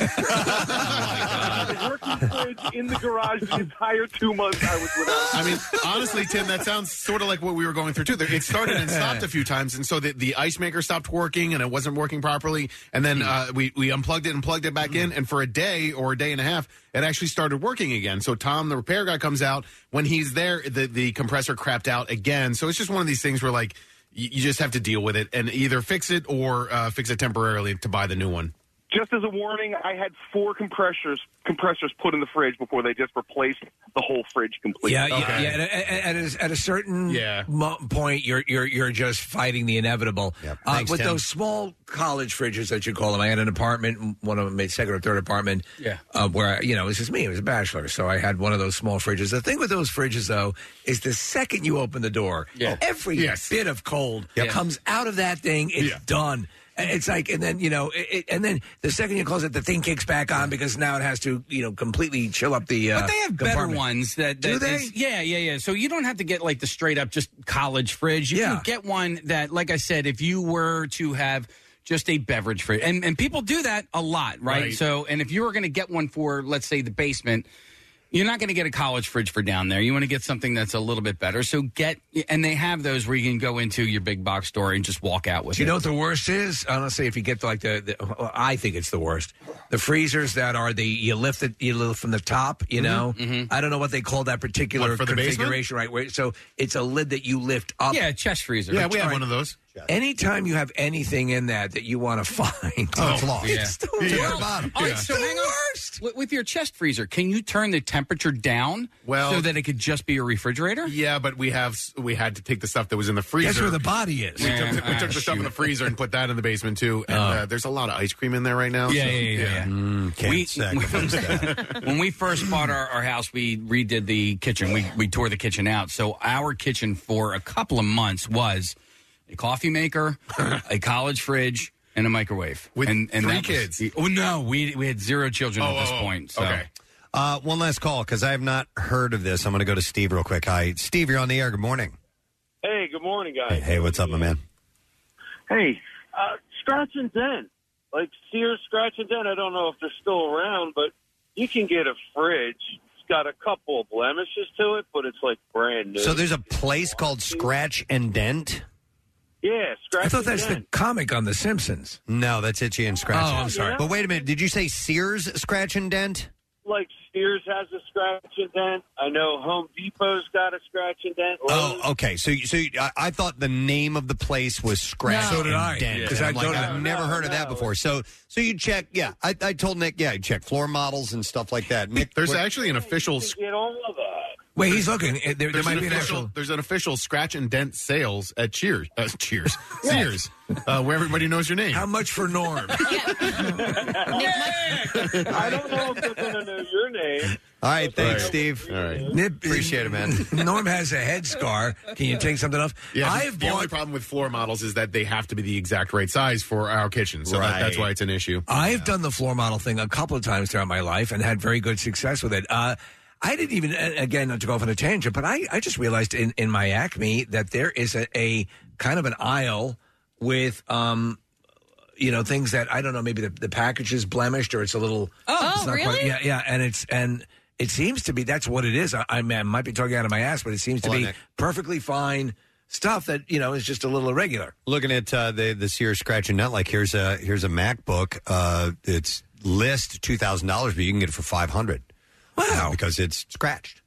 Yeah, and this is uh, through Sears. Okay. Huh. That's where Sears- America shops. Sears is almost completely out of business, by the way. Maybe that's why. Yeah. Yeah, maybe. Uh, it's called Scratch and Sniff. What is Uh, it? no, no, scratch and dent. Oh, okay. Yeah, so uh, interesting. All right. Yeah. Well, you're living without a fridge. Yeah, so hope hopefully a temporary fix tomorrow, and then uh, I'll keep you guys posted. You're like, actually, if you're going to live without a fridge, like this is the time of year to do it. Yes. Because Yeah. you can actually just set some stuff outside. Not on Thursday, though. It's going Right, to be yeah. freaking 70 degrees. Gonna have to eat everything again. It's like your version of a Bon Jovi song, "Living Without a Fridge."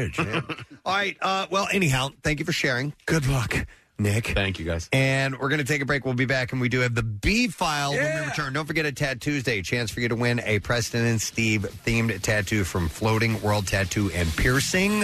So text word tattoo to 39333. Back in a moment. If you like what you hear, you can see it too. Check out Preston and Steve's Daily Rush on PrestonandSteve.com. The most hated jeweler in America makes it so easy to get engaged. Meet the beautiful, classy, and brilliant Krista. She's Steven's most loved engagement ring and will dazzle. She takes the stress and guesswork out of finding the perfect ring. A bright white, high quality, round brilliant diamond in a classic solitaire setting. Meet Krista today starting at under $700. Online at IHateStevenSinger.com or at the other corner of 8th and Walnut by appointment only. Free shipping and interest free financing. It's so easy. Steven Singer Jewelers. That's IHateStevenSinger.com. Now, back with more of the Preston and Steve Show podcast. WMMR presents Preston and Steve's Bizarre, File. Brought to you by Jersey Mike's. Listen every Saturday while you watch the game at home. Order through the Jersey Mike's app to get free delivery. That's every Saturday. Jersey Mike's, a sub above. We're going to start with this. A Michigan woman pleaded guilty Friday, trying to hire someone to kill her husband last year through what turned out to be a fake murder for hire website called Rent a Hitman. Oh my god! Wow. Wendy Lynn Wein. That's not real. completed a service request Well, on the this site. is just what I've been looking for. Service request on the site last year saying she wanted her ex husband dead because he stole money from her and she preferred, quote, not going to jail. What various packages do you offer? Uh, the owner of the fake website immediately contacted state police, who sent an undercover detective posing as a hitman to meet with her. This website has actually caught a few people, has it not? More than a dozen. Yeah. Wein met the detective, giving him relevant information about her ex's habits, and paid him a $200 down payment for the hit and a promise to pay $5,000 in total. She will be sentenced in January and could face nine years in prison on Wow. charges of soliciting murder and using a computer to commit crime. And yes, a lot of people have been caught over the years using Rent a Hitman. It's making me rethink iwantahooker.com. A Southwest Airlines employee had to be taken to a hospital after airline officials said she was assaulted by a passenger during boarding on Saturday. The incident happened at Dallas Love Field Airport. According to the spokesperson, a passenger was verbally and physically assaulting an employee before a flight to LaGuardia Airport. The employee was transported to the hospital. Dallas police said the passenger, identified as 32 year old Ariel Jean Jackson, had gone to the back of the plane during boarding and had a verbal altercation with a flight attendant who asked her to leave the plane. Jackson went to the front of the plane, had another verbal altercation with the Southwest Airlines operations agent. Not playing nice. And hit that agent, a woman, in the head with a fist. Jackson was taken into custody by law enforcement. She faces an aggravated assault charge, so it's yet another one to throw on the pile, but no word on what the whole confrontation started over. I actually saw that they're training these flight attendants in basic self defense moves. They should. Yeah. They absolutely should. Uh, sometimes people make big confessions on Reddit. Recently, an anonymous man took to the site saying that he got, listen to this, he got rid of his wife's aggressive cat while she was away visiting family and replaced it with a friendlier cat that looked exactly the same. Oh, my This is God. meet the parents. he wrote in part, she had an all black cat that was extremely aggressive. It scratched everyone, hissed at everyone, and didn't use its litter box half the time. My wife insisted that uh, she could get it to behave better. One week she went out of town to visit her family, and I was supposed to go to her apartment and feed it. He goes on to explain he found a lookalike cat at a local animal shelter that was more well behaved, so he adopted it and then brought his wife's cat to another shelter a town over. He also wrote, It's been six years since then. We got married four years ago. We still have the swapped cat. It answers to the original cat's name, and my wife knows nothing. She loves this cat and brags about how much better it behaved it is. Every time I see it, I feel like a total piece of crap, he wrote. One a day that one one day that original cat's going to come back. Uh, Reddit users. You got rid of me, didn't you? Commented on the post saying that he was wrong for doing this and that he should never tell anyone about the swap. One person even wrote, This dude would literally do something as big as replacing his spouse's pet. I can't imagine what other things he's definitely lied about or hidden. yeah. And another one wrote, I will not rest until these two are divorced. So we'll see what ends up coming of that. A viral video has shown the moment a bear casually entered a 7 Eleven by Lake Tahoe and even tried out the hand sanitizer machine while it was in there. 7 Eleven nachos. Uh, 7 Eleven. I can't get that out of my head. Uh, TikTok user Fanu uh, posted the clip yesterday, gaining over 5 million views. As suggested by the video's caption, it was filmed near uh, ski resort Palisades, Tahoe. In the video, the bear entered the 7 Eleven through the front door and held it open for the duration of its visit. The bear even managed to somewhat follow COVID protocol by accidentally triggering the hand sanitizer machine. Can't be too safe. Uh, which just missed its face, by the way. Uh, the bear appeared. You know what I'm in the mood for? A pizza ball. Uh, to begin to lean over to the freezer, but ultimately gave up. 7 Eleven's official TikTok account even got in on the action, writing in a comment on the video that he wants a blue raspberry slushy. Nailed it! hmm Off camera, a woman can, can be heard screaming and shouting to, for the bear to get out. Later videos showed the No bear way. showed the bear turning to the trash outside after leaving the store. The employees again attempted to deter the bear by throwing objects at it. Dog, the bear. Uh, as noted by many viewers, uh, the 7 Eleven bear had a visible yellow tag on its ear, leading to concerns that it could be an escapee or repeat offender. in, some, in some parks and locations, rangers will tag the ears of bears that have approached or caused problems. So, we don't Seems know like if a that's pretty well disciplined bear. the case or not. All right, this is odd. Uh, illegal turtle selling can now be added to the list of odd things tourists can witness on the Las Vegas Strip. On Sunday, Las Vegas Metropolitan Police Department Captain Dori Koren shared a video of officers encountering a group of people standing on the strip selling what looks to be baby turtles. Later in the video, police discovered that the group was storing all the turtles in compact suitcases. That's why I have a licensed turtle purchaser. Uh, towards the end of the video, police have uh, had to rescue the turtles from the suitcase. It was unclear exactly what happened to the baby turtles and if the turtle sellers were fined or not. All right, and then one last story. A family is suing a Massachusetts funeral home saying their family member's casket broke open as it was being lowered into the ground and his body fell out. No. The family of Andrew Serrano filed a lawsuit against the Perez Funeral Home last Wednesday. The lawsuit said that during the funeral, one of the side straps on the city owned casket lowering device broke, causing Mr. Serrano's cas- casket to fall into the grave and break apart. The family listed nine counts in the lawsuit, including negligence. Oh, my God. And negligent and reckless infliction of emotional distress. Their lawsuit said that when the casket broke apart, Serrano's corpse fell out of the casket No. into the grave where it started, quote, oozing fluid. Jesus. You know that show I think you should leave, Preston, where the guy put on the costume in the mall and they did a, a parody of a reality show where the guy it was a prank show where the guy would weaken these caskets Oh, no. so that you get this happen. Oh, no. Yeah. Uh, the lawsuit has said this was witnessed by horrified family members who became visibly distraught and hysterical. Some family members then leapt into the grave to help. It's just hard. That's horrible. The body was eventually brought back to the funeral home, and Serrano was buried a few days later. The family is seeking about fifty thousand dollars in damage. It reminds me of that scene in Drag Me to Hell with the Oh, gypsy. yeah. Oh my God, the body. Yeah. yeah, yeah, yeah. Uh, and that is what I have in the bizarre file for you. Okay, uh, we're going to talk pies. Yes, pies. One of our favorites. Hang on. Got a little intro to it. All right, so uh, the Manna Pie in the Sky event is taking place. Of course, with Thanksgiving rapidly approaching, it is time to talk about pie. And we want to welcome from Manna, Laura Payne. is joining us. Good morning, Laura.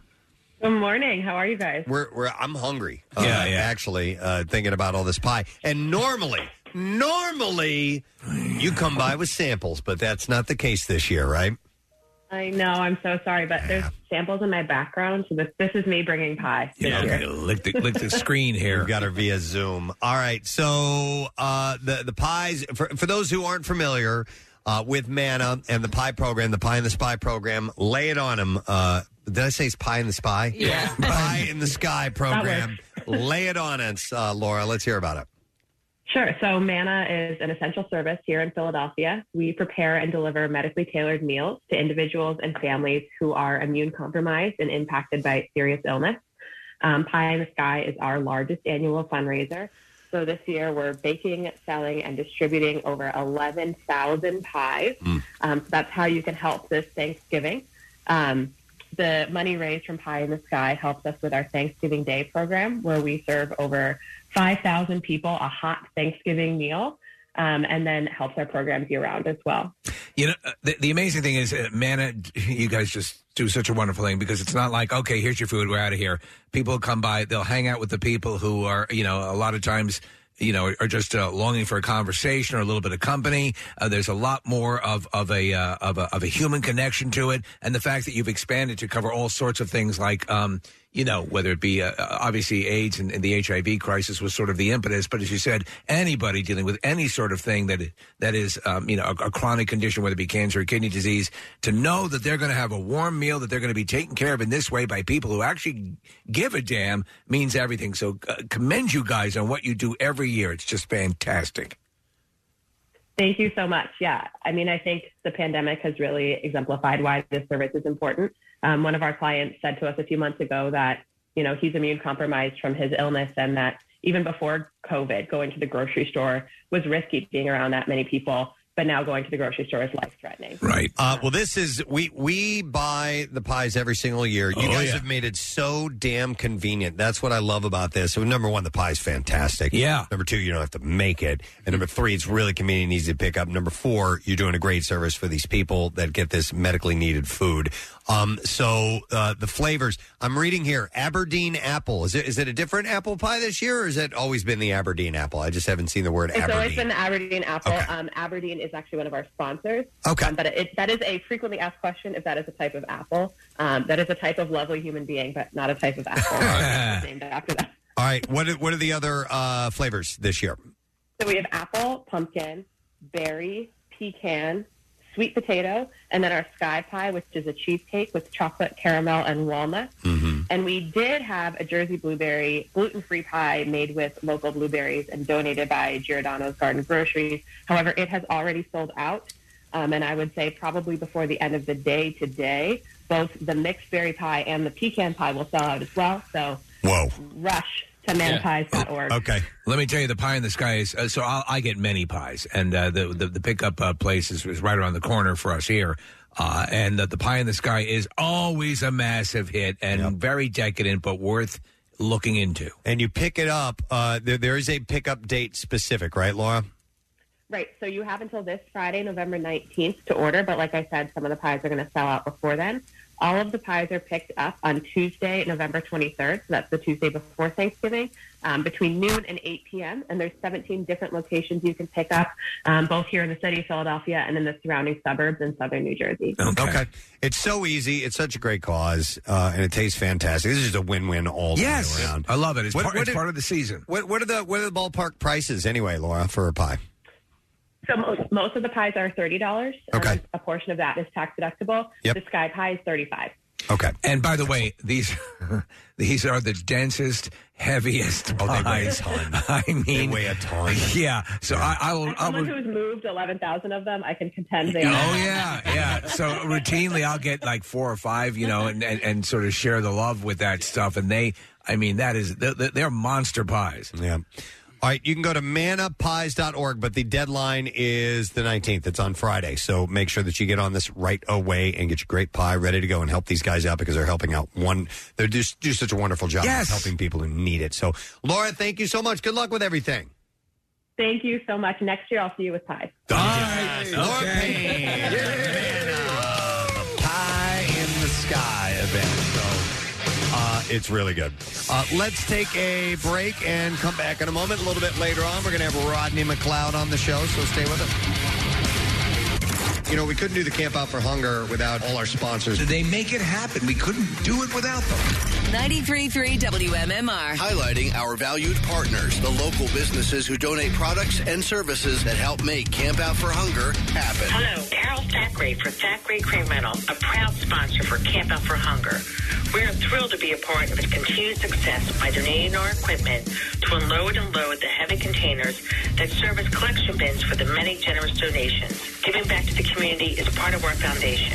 Our company was started by my parents, Walter and Anna Thackeray, with one crane and a vision for honest work and fair dealings. Today, our fleet consists of over 115 cranes and commercial equipment, all available for rent with certified operators. We also offer project logistics and warehousing for all your construction needs. Preston and Steve's Camp Out for Hunger. Find out how you can make a difference at WMMR.com. This message brought to you by DellAutoGroup.com, where Jack really does sell them for less. All right, uh, thank you very much, Kat. So every once in a while, um, I stumble across a um, variety of stories that have a common theme and uh, bring them together. And uh, sometimes they have to do with space. And I have Oh. found a series of space stories that I thought were worth bringing. And I thought the whole idea behind this was great because you wanted to allow Kathy time to do online shopping. I did. Yeah. she needs more time. And that's what if this you segment- listen closely in some segments, you can hear click, click, click, click That's email. on her new laptop. Oh, that's email. That's, That's not- that's if you hear 30, 40 clicks, that's what she needs to do now to open up one email. Yeah, that, that's what you're hearing. Uh, so anyhow, um, I found some stories, and it's time to become the space cowboy, friends. Put on my helmet. You should put on an actual space helmet. I, c- but I couldn't do the show. I couldn't wear my headphones oh, unless I had a helmet that fit all the way over the headphones. Right. You know, And then you'd be yeah. a helmet that had built-in headphones. That'd be even better. diving bell. Thanks. Did you ever see First Men in the Moon or read First Men in the Moon, the H.G. Wells story? They use diving helmets No. on the moon. Yeah. And so that would be hilarious. That's an option, wouldn't it? it would be. Uh, no, but for the first time ever, we're actually going to have a correspondent on the. Uh, uh, yes, We never have a correspondent for this. the space cowboy. Nick had uh, come across uh, this person who happens to be a science journalist for space.com. Oh, which is a great site. Yeah, totally. And There's a um, lot of space. We were put in touch with her through a listener of the show, Yeah, right? listener is friends with Amy, and uh, and I chatted with Amy a couple of weeks ago. She's fascinating and and uh, a really cool person. So I thought might be a nice addition to the Space Cowboy. Okay, well, she's going to kind of be like another member in the room because I'm still going to report on these stories. Yeah. You guys jump in with your comments. she's a space cowgirl then. Uh, this is our space cowgirl. It's Amy Thompson. Uh, uh, yippee ki uh, Amy, and good morning to you. Good morning. Uh, where are you, by the way, Amy? I'm in Orlando, Florida. Oh, okay. Well, that's uh, the place to be. You need to be near uh, launches and so uh, so forth, I guess. Yeah, absolutely. How long have you been uh, working with uh, Space.com? Since 2015. Okay, and what are your qualifications? Are you a uh, uh, astrophysicist or something along those lines? No, so I actually studied uh, microbiology and chemistry in college, and then um, I've always been fascinated with space. Mm-hmm.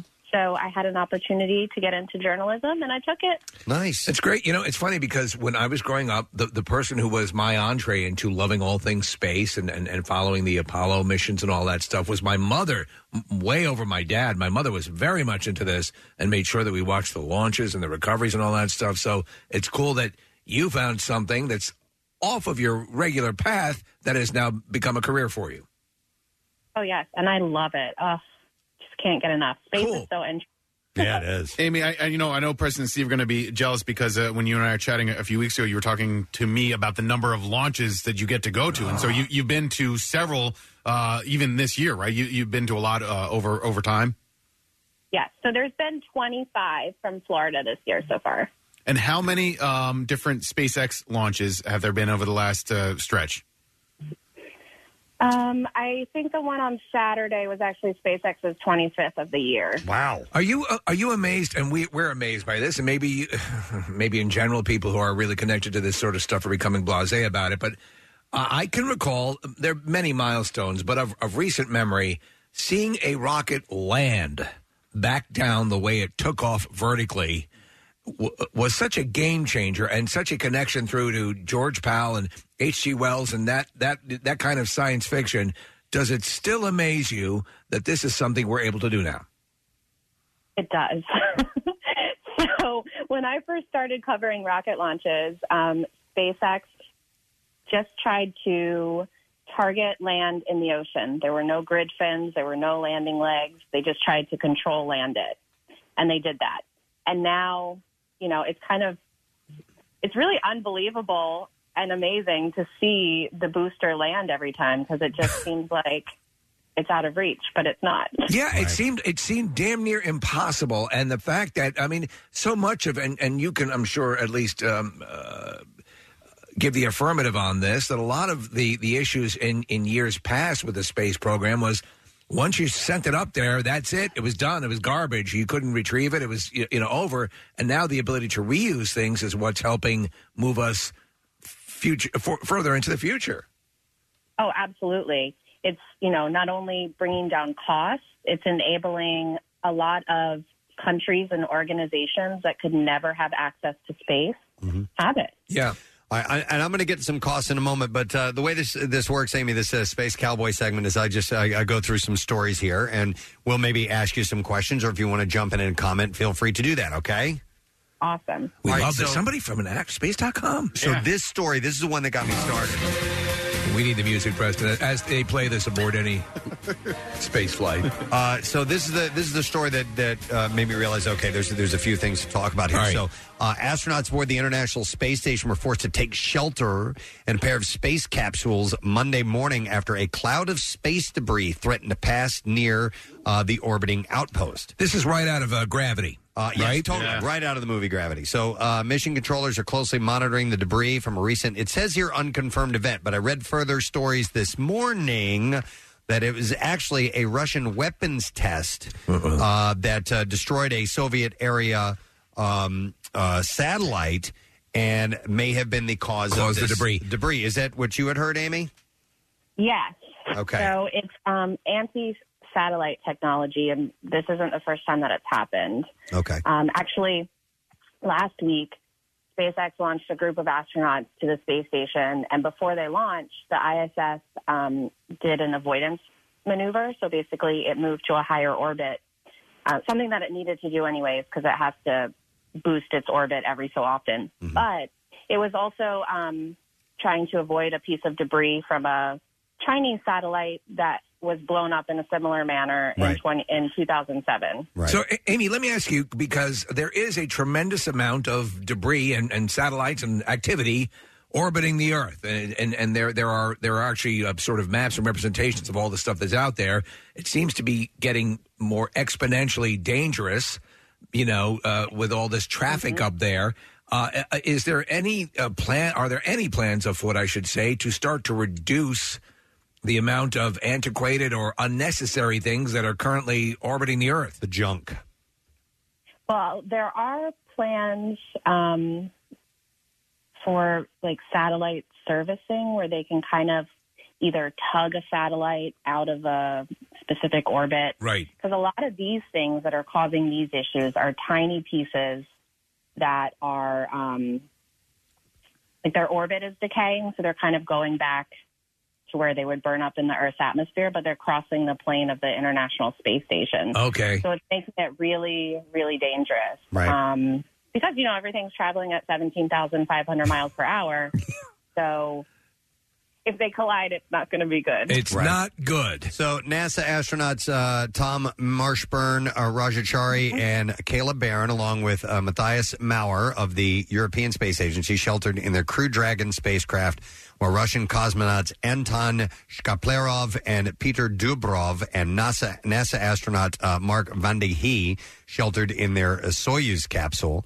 Uh, the crew members have since emerged from their spacecraft, but uh, mission controllers advise them to keep some hatches between the main space station modules closed because the orbiting lab will continue to pass through these fields of debris. That, to me, that's that's troubling. And obviously, you're talking about these things, Amy, that are that are traveling at insane speeds that can you know that can bore a hole through these things. Uh, we assume that the capsules are a little bit more uh, protected and resilient to damage from this stuff. No, they're not. No. This is just um, in case so they need to get get in out their quick. Capsules, because they're like a lifeboat. They Mm-hmm. can just detach from the Well, space station. if you're in a lifeboat that's going to be pierced and destroyed by this, Yeah, but that's this. If somewhere else on the space Right, station right, right. gets hit and they need to leave, Right. They need to be in something ready to go right away. So Right. That's why they put them in the capsule. I, I was of the impre- impression that this was kind of a, a, a big sort of field of debris that was coming across. Is it not? Um, it was a pretty good sized debris. Okay. And it's crazy that it would even happen, you know, because Russia has has cosmonauts on the space station. Yeah. So they're endangering them as well. Yeah, why would you do that? Hey, guys, we're going to try this. Mm-hmm. Let us know what you think. So the U.S. Department of Defense tracks more than 27,000 pieces of space junk, including approximately 23,000 objects larger than a softball. That's crazy. Uh, and they have performed more than 25 over the history of uh, NASA, 25 special maneuvers to dodge orbital debris that pass too close to the orbiting outpost. So they have had to do this from time to time. Wouldn't you? Would you not be scared crapless not hearing this information? yes. Put those uh, Absolutely. put those spacesuits to the test. All right, I have another story here. All right. So, uh, this was from a few days ago, and we didn't get a chance to bring this up. But uh, one of the astronauts who flew in Blue Origin's uh, second crewed suborbital flight died in a plane crash. Yeah, I saw that. 11th. Kathy had, had texted us over the weekend, and uh, you knew somebody who went up in one of those. Yeah, that was not him. That was not him. Okay, I was like, wow, that would have been uh, because it happened in New Jersey. yeah, they left from like a fairly local, small airport. Yeah, It is it was a routine flew- flight. But he flew with Shatner, right? He's Yes. one of the ones. that- Exactly. Yeah. Okay. Correct. So Glenn DeVries was one of two people on the Cessna 172 aircraft crashed uh, in New Jersey. Both DeVries and uh, Thomas Fisher, the other person on the plane, died in the crash. It wasn't clear who was at the controls. Uh, DeVries was an instrument-rated private pilot, uh, while Fisher was a flight instructor. So they were both well qualified. And somebody, uh, a pilot said that um, I heard somebody say, like, why were they flying? If he has all this money, he's a billionaire. He just went to space. Why is he flying in this small aircraft? Uh, a lot he's of a pilot. Yeah, I he know, loved- but if why- you love he, it. he can afford I much know. larger and you know safer options. But that might not be part of the fun. I mean, if, if he likes to be a pilot, uh, or you know, then then a Cessna might be perfect for the type of flying he likes to do. You know, not everybody wants Exactly. to fly a jet or something like that. Right. So- Look at Harrison Ford. He loves uh, like he has. He flies antique um, aircraft and likes to land them on golf courses. Right. Yeah. right. Well, when he has to. Yeah, yes. Uh, so DeVries was one of the four people on uh, Blue Origin's uh, uh, NS-18 flight, and uh, it was the second time the suborbital flight had carried people. And of course, like you were saying, uh, William Shatner was in there as well. Uh, Would, you go, uh, uh, go ahead? Uh, I was going to say. Jeff uh, Bezos wrote such a tragic loss in an Instagram post. Warm and full of life, Glenn made us laugh and lit up the room. He was a visionary and an innovator, a true leader. So I think the notion of being a pilot and flying, being able to fly an aircraft like that is romantic on a certain level, but I would never, ever, ever do it. I have, I- I'm not confident enough in my own capabilities. If you've, I say, if you've ever locked your keys in your car. uh, then you should never not probably not be a pilot. To me, it's it's it's a game. Uh, it's it's eventually something's going to happen, and I don't want to experience that eventually. Not only that, but I, I one time started to look into the details of of uh, what it takes to become a pilot. Right. And you know where I even started to get confused? How to operate the radio. I kid you not. And you're in radio. How to operate the communications Yeah. between the tower, Yeah. other aircraft, and all the, the different channels and things and frequencies. I got confused at that. Well, it, does take a skilled pilot to be able to do both. So I know a pilot who, for a long time, had a hard time with the radio and Really? would only fly with somebody with a co-pilot with him, so that they could do the radio until he got more comfortable I'm flying telling the you. aircraft and then doing the radio on top of it's a beautiful 80 degrees here. It's flying on the sky. Here's a little bit of toll to get you through this turbulent situation. Now I could do that. Be the 10th caller. I could do that part, but, But I the- mean- but all the frequencies and all the, the, the all the, the the complexities of all that No. stuff, even Well, and a that lot- was too much for me. And a lot of times it's not their job, so they're not doing it every single day. If you're going out and that's your job and you're doing it every single day, I would imagine you can pick up that radio part of it, you know, much quicker than somebody who, you know, wants to just become a pilot on the side. It was quite literally the only thing that I asked for for Christmas this year was pilot lessons. Like I want, I want to do it so badly, and it, I've always wanted to go up and, and now fly, that you've yeah. mastered hiking, right? First, first of all, f off. Uh, second of all, uh, I think like uh, experiential thing is really cool. But you know, I, I- just I, I don't I don't want things anymore. I want to be able to do things and, and experience new stuff. So yeah, I'd love to try it. And uh, you're a pussy for not getting on a plane, Steve. So What- what'd I do? What'd I not Wait, You insulted me unnecessarily. Uh, Getting on a plane. Uh, Ste- He doesn't want to uh, do pilot lessons, so I, I'm, I'm I'm sorry. I'm just a little tired of uh, that, that that insult. Okay. Wait, but Bill Weston's in the studio. Are you still taking pilot lessons? No. Okay, he started. You took pilot lessons? He took Oh, one. he took one. One. Was it the radio? Is it the radio killed you, right? Yeah. All right, hang on a second. Go ahead. Deal. Um, when I retire from this gig, my goal is to get a pilot's license. Okay. Really? I Okay. just dropped off the latest issue of Flying Magazine in Joe Bonadonna's office. Mm-hmm. Yeah. He's a licensed pilot. Oh, And really? So is Ryan Shuttleworth. Yeah. Oh. Ryan Shuttleworth flies a fair amount, does he not? I don't know if he still does or not, but you're right. The complexity of the radio thing, Preston. It's like if you're looking and you're trying to fly straight and level, or you're, you're supposed to be climbing 500 feet, and you're looking at your instruments, and then you're trying to. You get the uh, tower uh, handing your frequency off to another controller with a different frequency. Yeah. Some guys do it by clicks, right? They know how many uh, d- degrees of 10 uh, kilohertz or megahertz. Yeah, without what- looking. Without Yeah. looking and all that other kind of stuff. It's a, it's a little scary. Yeah. Okay. All right. Anyway. Yeah, it's it's a bit much for me. I mean, I, and I have taken the controls of, of a Cessna before, as my uh, wife's uncle is a pilot, and that's cool. But it's not, it's it's more than just controlling I the don't- flying. There's so much you have to pay attention to. There's a lot. You remember with John, John F. Kennedy? Um, uh, Yeah, JFK Jr.. Junior. Yeah. He was not rated for instrument flight. He did attempt an instrument flight, and the rest we know how it played Killed out. him. Yeah. All right. Uh, listen. So that was another space story, and I'm going to get to a different one. This one, I think Amy, who is on the line, if you're just tuning in, who will be with us, she is with uh, Space.com. Amy Thompson. She's a science journalist. Uh, but this was pretty cool. I saw this, Amy. Every April, uh, the faint glow of a near Earth asteroid uh, shimmers on scientists' telescopes, religiously catching the annual event. A group of astronomers pieced together a surprising revelation about this shard. It doesn't appear to be any old space rocket. Looks like it might be a broken piece of the moon. What? That is out there flying around. Did you see this story, Amy? Um, I did not. Oh, you didn't? Oh, well, let me tell you. Well, maybe about you're it. behind it. Please, please It's a, tell it- me. it is a Ferris wheel sized chip, and it goes by the Hawaiian name of Kamo Oalewa.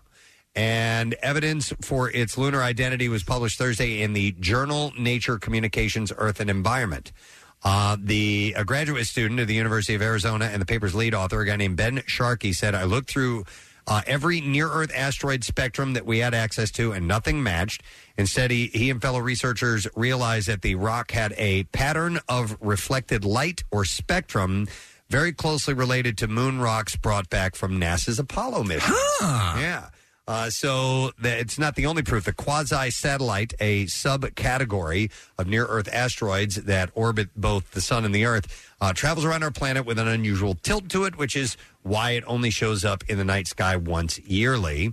Uh, it's very unlikely that a garden variety near Earth asteroid would spontaneously move into a quasi satellite orbit like Kamo, uh, Kamo Oalewa. Kama Sutra. does. Kama Sutras does. Right.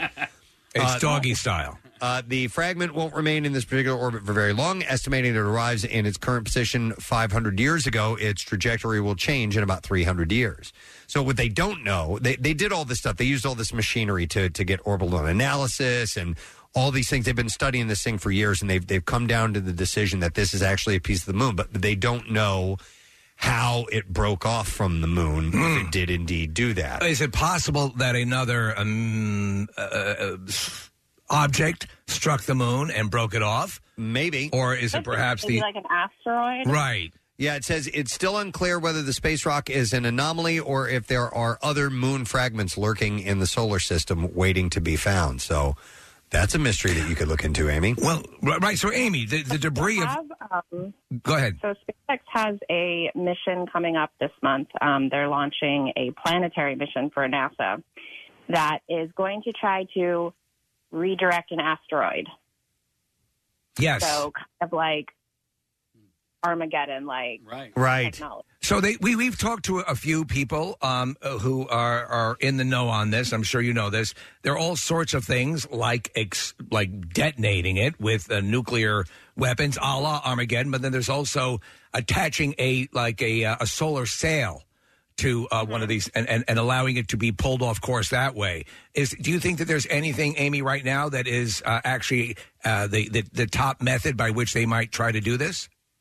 Well, so what they're trying to do is they built this spacecraft. It's called DART, Double Asteroid Redirection Test. And they are basically going to slam a spacecraft into this asteroid and move it a fraction of a percent out of its orbit to Right. see if it's possible. Okay. And uh, when is that planned on on being done? November, I believe it's November 23rd. Okay. yeah, it's launched out of Vandenberg Air Force Base in California.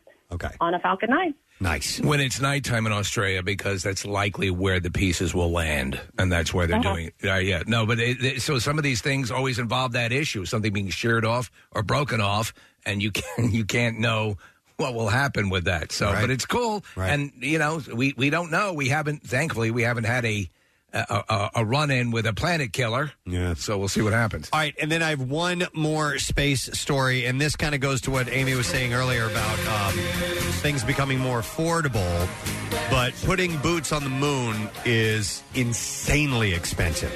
Uh, NASA's spending on its Artemis program, which aims to establish a sustainable human presence on uh, or and around the moon by the end of the decade, is projected to reach a total of ninety-three billion dollars by 2025. Wow. $93 billion, is according to a new audit by the NASA Office of Inspector General. Uh, the OIG report states. Uh, moreover, while NASA has several initiatives underway aimed at increasing affordability, we project the current production cost of a single SLS Orion system to be 4.1 billion per launch. Wow. Referring to the Orion Crew space capsule, to Crew capsule and space launch system rocket, which are core Artemis elements. I think it's worth it, though. You know, I mean, I, I, it is. I, I know a lot of people say, "Oh, that's a needless expenditure," but okay, you know, Yeah. it's something that we should be doing. One of the cool things that I uh, really appreciated in the movie Dune that just came out, and I don't know if this was in the book or whatever, but um, they talked about how m- much it cost. You know, this the galactic travel. uh, travel. Uh, you know, and you know, like you know, it's not like uh, in Star Wars or. We can't get there. It's going to cost you know. Yeah, right. In Spaceballs, they, you know, they had space bucks Space or whatever. bucks. but- Right, yeah, yeah. Oh, one million space bucks. uh, yeah. So, so the, this this is real money. It's Yeah. a lot, a lot, a lot of money. Uh, for comparison, uh, the U.S. spent twenty eight billion dollars on NASA's Apollo Moon program between 1960 and 1973. Ni- 28 billion Yeah. versus uh, 93 billion. But that's about apparently what they spent between 1960 and 1973 is about 280 billion in today's dollars. So it's Well, yeah, cost it's up adjusted. there. We didn't Yeah. have as many coupons. Right, exactly. but I mean, with with Well, I've actually seen um, the first Artemis rocket. Oh, really? Okay. And is it as massive as the Saturn V rockets back in the day? It's bigger. Bigger. They used to have one of the um, one of the boosters at the um, Museum of Science in Queens, New York, and you'd walk under that thing, and it you know it staggered the. mi- It was just beyond enormous, and th- so this is smaller than that. At Kennedy Space Center, they've got the entire, you know, one Yeah. of those inside that you can walk underneath, and it's it's just massive. It's a building. Yes. it's a building that It's like a flies. billion. It's like a billion. It's like a billion. Uh, so this is even bigger, Amy. Billion. Yeah. Wow. Oh my God! It's just it's crazy. I um so they fired up the engines before they sent it to Kennedy earlier this year. So I went to Stennis, which is in Mississippi. It's another NASA center, and um, they just fired the engines to simulate a launch for like roughly eight minutes. It was pretty impressive. And then I got to see it roll off of the boat when it came in and into the VAB. And so now it's it's in the vehicle assembly building. Amy, Um, do, do you think we'll see a point in time where they do a test fire on one of these rockets where they can attach to a large telephone pole a 2,000 pound marshmallow? Wouldn't that be cool?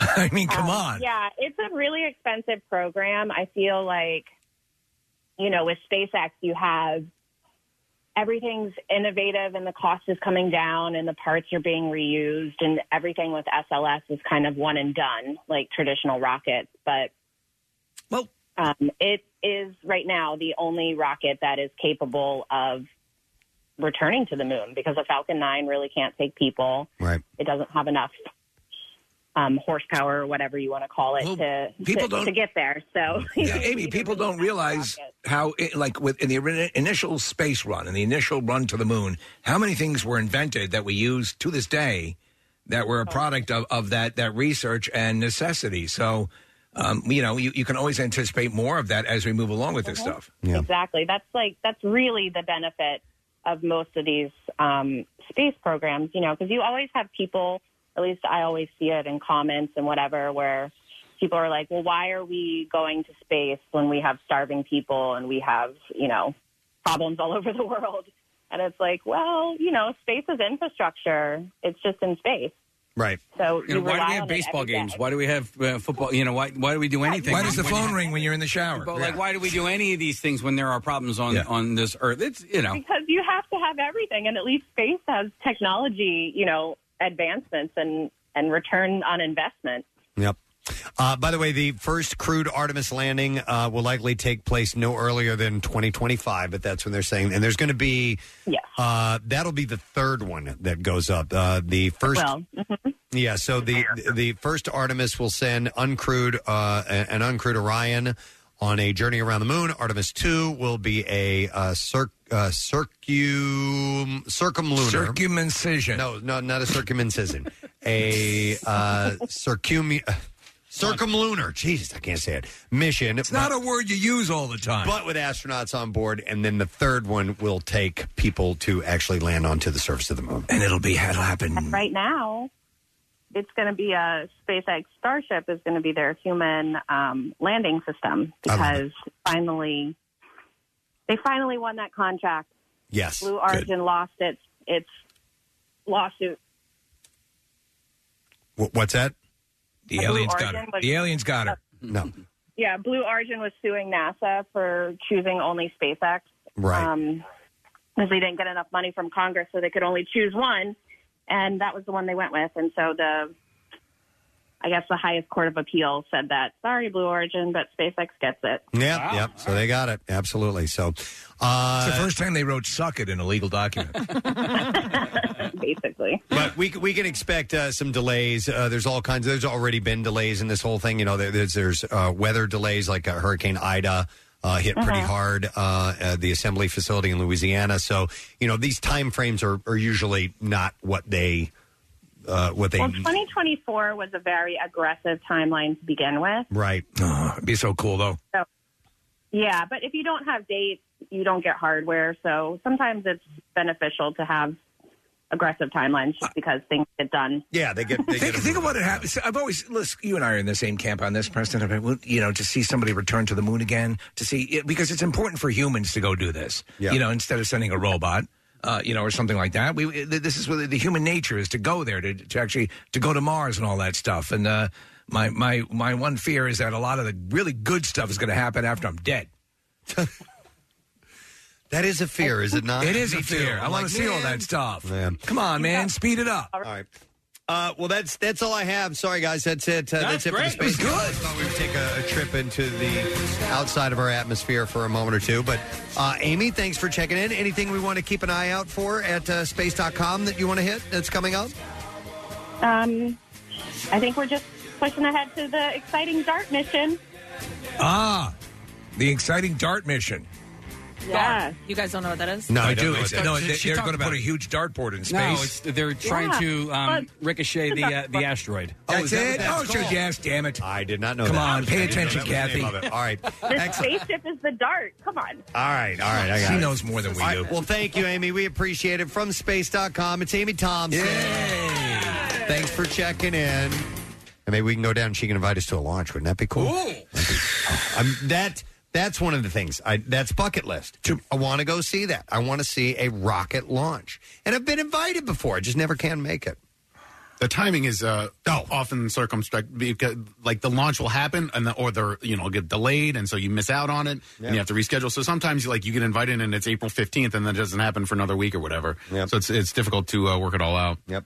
All right, well, listen, we need to take a break. We'll come back in a moment. Rodney McLeod of the Philadelphia Eagles will be joining us here shortly, so make sure you stay nearby. We'll be right back.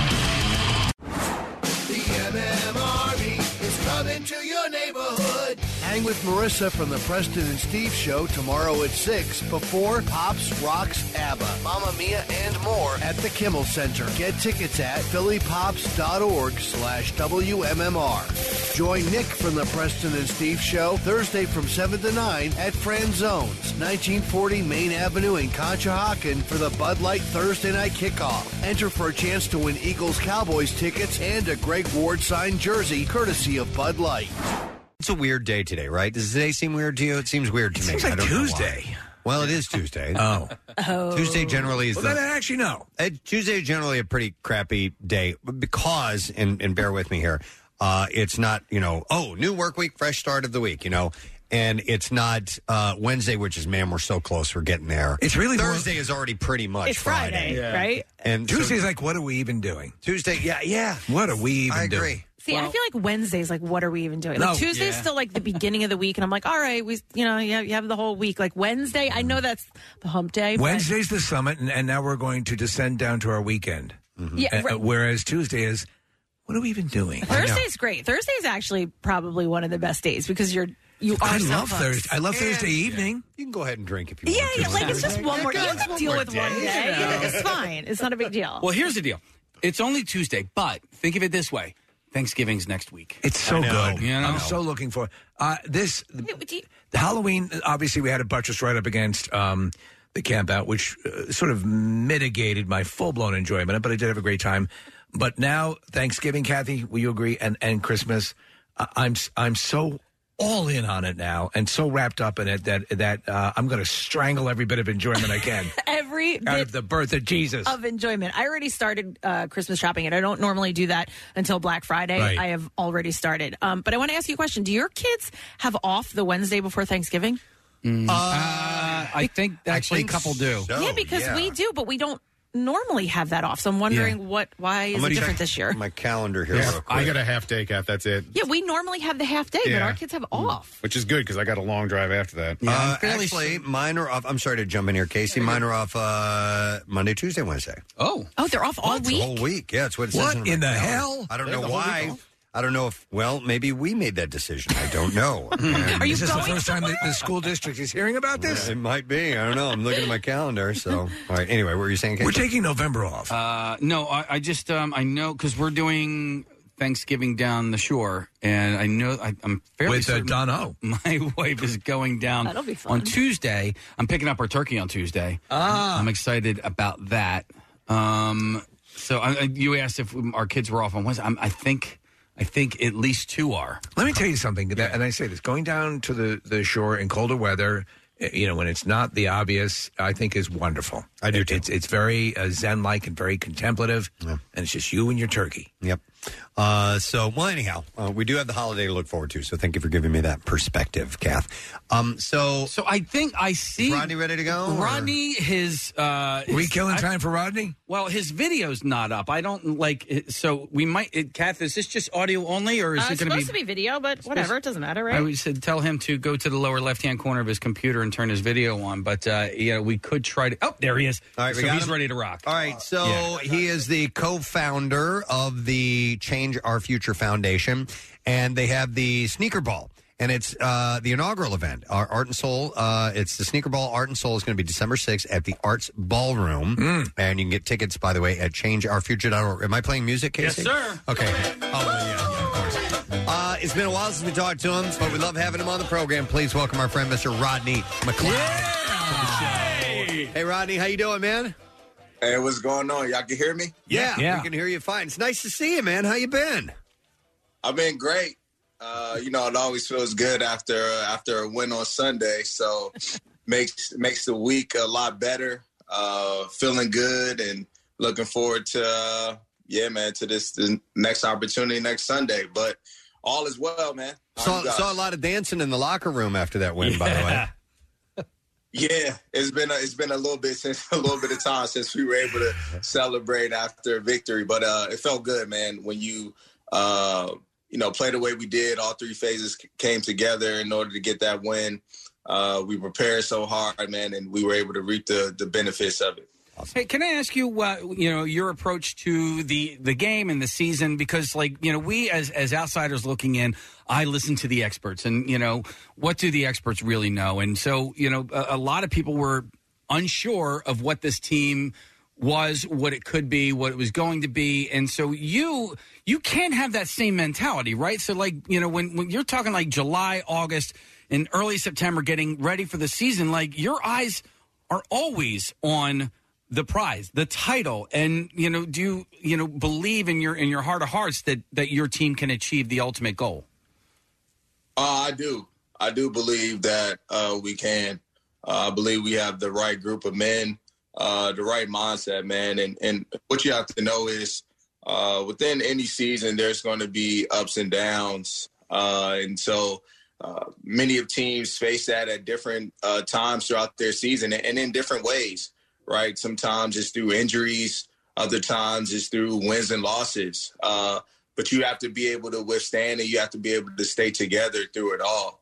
Uh, and so that's one thing that um, I can say we've done. Uh, whether good or bad moments, we stay together and we constantly continue to believe. And that's what you saw on Sunday, man. You saw a group who, man, have have you know have not played consistent ball, but um, we believed and trusted in the process, trusted in one another, uh, and went out, man, and, and got a win versus a good team on the road. Um, you know, for us, the challenge is can we can we do that again?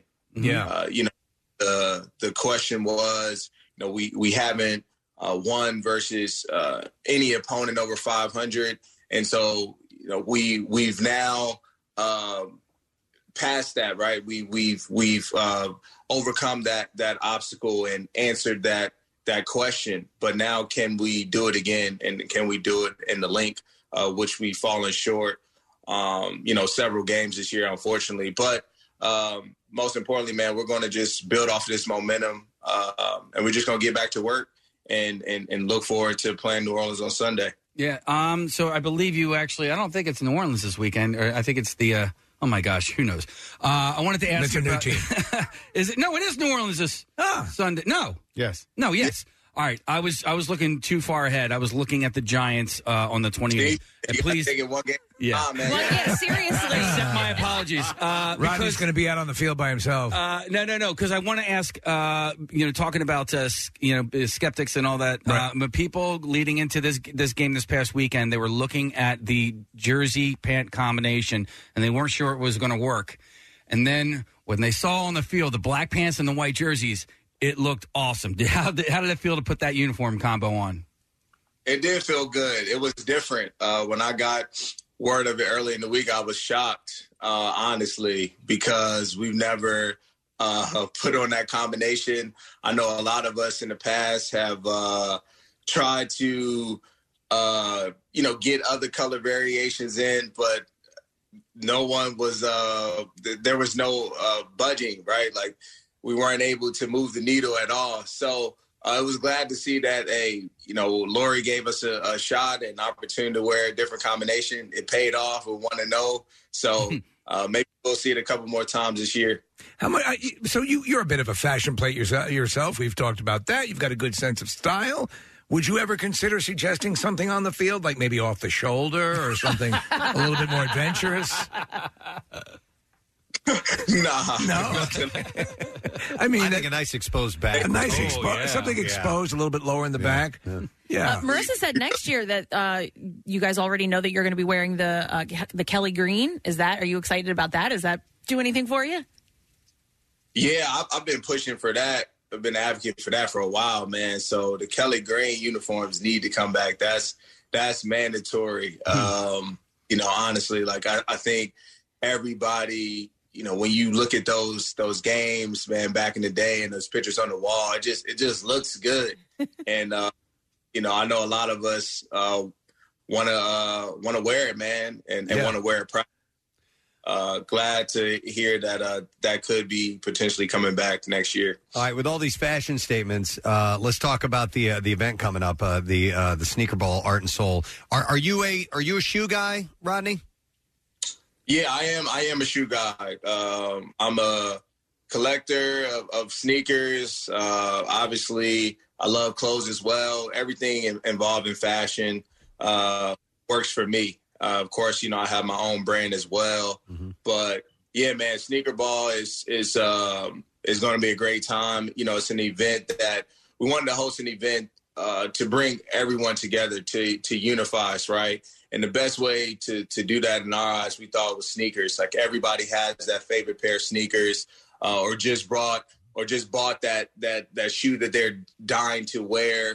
Um, and so sneaker ball it presents that opportunity, an opportunity for people to come out and uh, not only showcase you know fashion and, and, and their style, but to support you know our mission and our cause, which is supporting the youth, um, being able to um, you know give uh, these kids here an, an opportunity and provide access to educational programming, um, leadership programming, um, and mentor op- mentorship opportunities. So uh, it's going to be a fun night. Uh, we have a lot in store. You know, there's a sneaker museum, there's silent auction items. Uh, there'll be special guests, of course, my teammates, um, other notable public figures in in uh, the city of Philadelphia. And we'll also be honoring um, some people for their work uh, that they've done around the community. So uh, super excited, man. And and what's uh, very special, I guess, about this event is that it kicks off our 12 Days of Christmas initiative, uh, something that um, my wife and I started last year with our foundation. Uh, we just wanted to do, uh, you know, random acts of kindness around the community. And so this will kickstart that um, this year during the holiday season and give people an opportunity to come to our event um, and they'll be able to, you know, bring a donate a sneaker um, or donate a toy. Uh, but we're encouraging both uh, because we all know, you know, there are a lot of families in need, um, and we want to be able to uh, help them and, and make their uh, holidays just a, a little a little better. Yeah. Any idea of some of the exclusive sneakers that'll be in the sneaker museum? Uh, yeah. So Jack Daniels actually uh, is one of our sponsors, and they have uh, three pair of sneakers that they've uh, had custom uh, customized by the shoe surgeon. I'm not sure if you guys are familiar, but I have a pair of his uh, dunks, and he actually did like a a Grinch uh, version of them. Yep. Yeah, but they yeah, it's it's it's super cool, man. He does any and everything. So they have uh, three pair of shoes that they're donating to the to the um, auction. We have uh, Los Angeles, uh, my guy Jeff, who's locally based here. Um, he's going to be having a lot of shoes on display in the sneaker museum, from you know uh, Ben and Jerry dunks to uh, you know off white. Collaboration. So um, it's to be it's to be a, a, a nice little collection, and I'm excited to see it. Um, half of them I probably don't even know about. Honestly, it's still in the works. yeah. I, I love the fact that uh, you're asking for not only toy donations but sneaker donations because I know that you know as a child growing up, like you know, getting a new pair of sneakers was a really really special treat. And uh, and that uh, usually for me, we always got our sneakers like it was after school, so it was always in the evening. So you didn't get to wear them at you know during the day. So I would literally wear my sneakers to bed because they were that special to me. And my, my buddy Jeff, when he would get a new pair of sneakers, he lived uh, f- uh, down the block from the firehouse. And every time he got a new pair of sneakers, he would have his sister wait at his house, and she would have to time him as he ran from the firehouse to his house to see if those sneakers were faster. I don't know if you ha- have any memories of of getting a new pair of kicks when you were a kid. Oh man, those are the best times. I I think I think the hardest part was you wanted to wear them everywhere, right? yep. And you know, me being involved in sports, it was man, I'm, I want to wear these out like right now, mm-hmm. but at the wrong times, like going out to play football in the grass and in the dirt, and you're so excited to put them on. Meanwhile, your parents are like, you know, boy, I bought that house with yeah and mess them up. And and so you know, as a kid, you're convinced, man, I'm just going out, you know, just to hang out. And, and next thing you know, you're playing a game and you scuff the shoes up. You come back in and and your parents are disappointed, and we know the rest. Right. Yeah, that's devastating. I mean, you get you get sneakers and you're like, they look so good, and you go out and then you you scuff them up. But then what starts to happen is, it's funny because you catch them at the beginning and you're enamored of them, and they ah, these are so cool. But then also you wear them enough and you work them in. Yeah, and then they're like, oh, it's like a, like a like a baseball mitt or whatever. You know, that you're like, this is just perfect, and you don't want to let them go. So there's a whole like a trajectory you take with your sneakers. You know. Yeah, hundred percent. Uh, I wanted to ask you with with all of this and so on and so forth. I, I'm seeing there's there's uh, the specialty cocktails and so on and so forth, and you seem to be you have a lot of you know uh, opinions on certain things. Uh, what what goes what would what is uh, in in um, your perfect cocktail? Have you designed anything for this particular evening? Uh no, I have I have not uh to be honest, but for me, um I, I would love to enjoy some sort of uh like tequila mule is always is always refreshing. In a Uh, sneaker. Huh? Served in a sneaker. If you want it that way, we, we'll, do- we'll do whatever. If that's if that's what the people want, uh, we're willing to do it, man. But yeah, I, I think there, there's going to be a lot on display. Honestly, uh, some things that, like I said, I'm probably not even aware of just yet. But uh, it's to be just a special evening, man, and and it's it's a great way to bring everyone out. Um, you know, and like I said, it, it's all about these kids. You know, change our future, man. Our, our motto is kids first. That's great. And um, the you know this this will be able to fund and, and be able to help uh, so many kids. You know, research shows that you know with uh, giving a kid access to you know high quality programming and and, and a caring adult um, and resources, man, it, it it's more than likely that you know that kid will uh, succeed in life, and so we just want to be able to provide uh, those those opportunities to uh, many kids out here. We understand that you know last year everyone had to stay at home and learn from home, um, and a lot was removed. Right there, there was a lot of funding that was taken away from after school program programming uh, to give these kids a a, a, a better opportunity. So uh, we just want to step in, man, and and, and now uh, fill that void, and just encouraging everybody to do the same. Hey, um, um, we appreciate what you do on the field, but uh, you know, definitely appreciate what you do off the field. And you've been involved in charities since, uh, you know, obviously since you got to Philadelphia. I'm sure, sure it was before Philadelphia. Um, so we really do appreciate what you do for the city of Philadelphia. We had the opportunity a couple of weeks ago to, for the first time in my life, meet Brian Dawkins, and that is just as a special special individual. And you know philadelphia is so lucky to have had him play uh, and live in our city for as long as he has. And he was obviously a uh, you know was a force to be reckoned with on the field but he was also uh, a voice in the locker room and a voice for the community. Um, and so i wanted to ask you if you've had any experiences with him. And as a veteran now uh, you are a veteran in the in the locker room you know are you, are you getting into the ears of the younger players Yeah, uh, man, Brian Dawkins is is an incredible man. Uh, just you spoke on it, uh, both on and off the field. Uh, the passion that he that he has uh, is is man is is him. It's it's and he um, he carries that with him in within with anything that you know he gets involved in, and that's what I love. You know uh, most about him. Uh, and I've had, you know, several opportunities to speak with him. My first year, he was actually in the building, so I touched him a lot more. Uh, you know, just talking ball, really.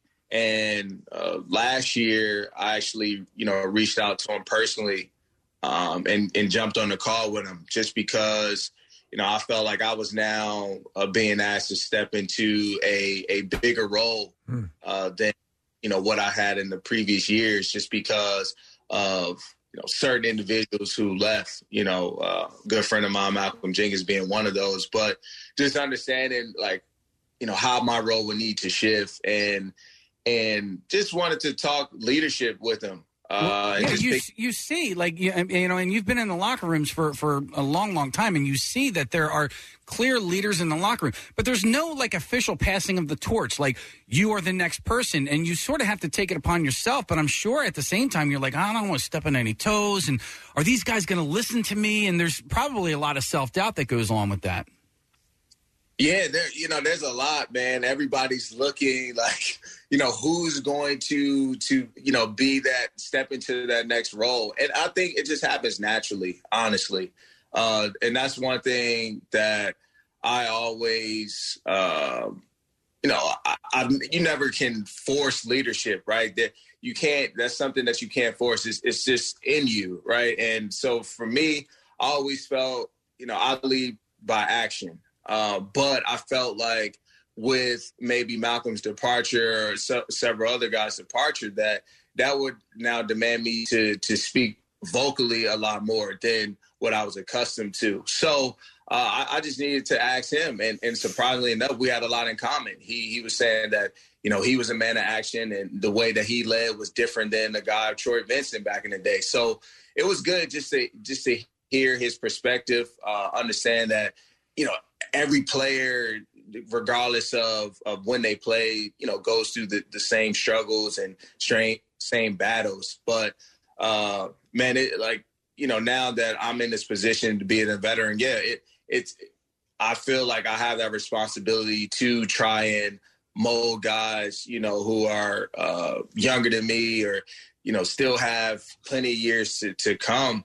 Um you know, because that's what it's about, man. You you want to, you know, a leader is able to now form uh, more leaders amongst them. Yeah, Uh, it's sort, and- it's sort of the obligation. It's, it's you're, you're you're paying it forward. You're you're you know building on the longevity of the team. You know, I mean, obviously, I think you I think we mentioned this before. Post, you know, as you phase out of a football career, uh, you know, broadcasting certainly has to be something in your in your uh, future. Uh, if that's of any interest to you, you're you know you're you're you're a good spokesperson and advocate for the sport. Is that is that something that uh, is ranking high in your post uh, football career list?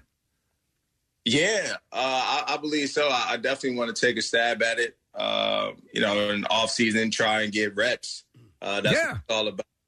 Is is getting those reps. So whenever you guys want to have me, man, you know, uh, you know, what I'm saying, just let me know. Yeah, uh, and I'm I'm available. We'll show you the ropes, Rob. Yeah. and I'm very coachable. Very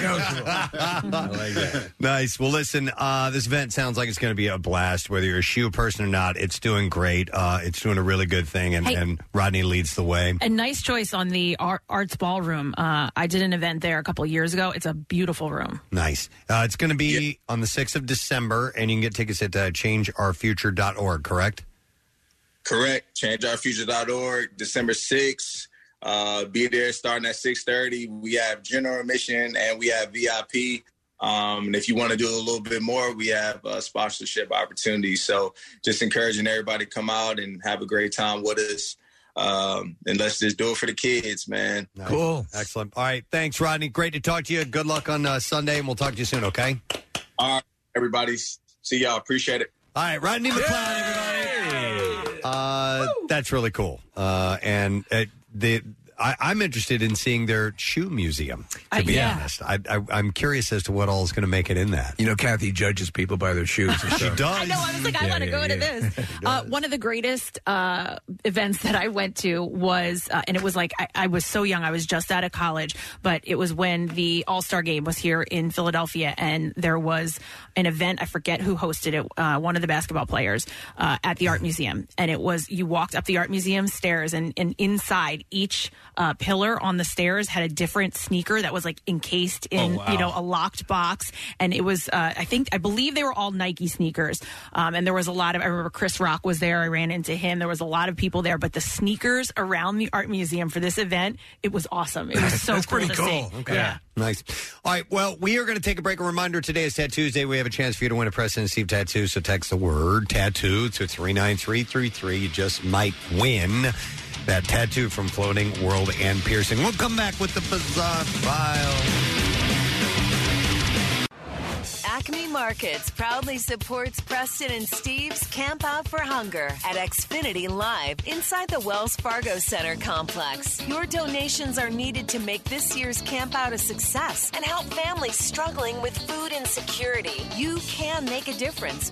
Right now, visit your local Acme throughout November and make a donation at the register when you check out. Acme will ensure your generous gift goes to local hunger organizations like Philabundance to provide a lifeline for area families in need. Go to WMMR.com for complete details and a list of especially needed food items. Camp Out for Hunger from Acme Markets and 93.3 WMMR, putting Philly first. All right, let's share these stories with you.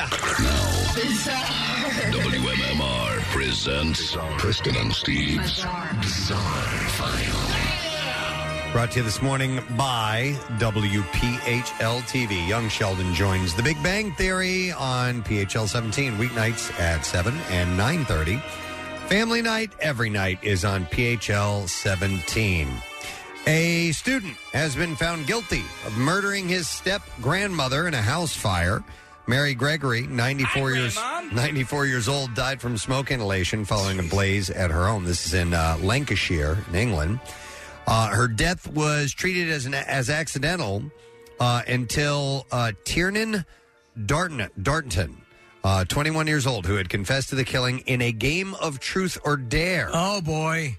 Made so he a- fessed up during a game. Yeah, during a game of truth He's or dare. really well. At least he's playing all, balls to the wall. And he made a similar confession during a counseling uh, session as well. So Darnton denied murder but was convicted by a jury. The jury was told an initial investigation had concluded that Mrs. Mrs. Gregory. It seems like a murderer would cheat at that game, right?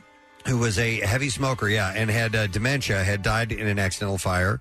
Uh, May 28, 2018. However, police reopened the case in May of 2019 after Darnton told a counselor he had killed his stepfather's mother by using a lighter to set a curtain on fire at the house. Jeez. Evidence shown to the jury detailed drawings found at Darnton's home, which outline, outlined the floor plan of his step grandmother's home.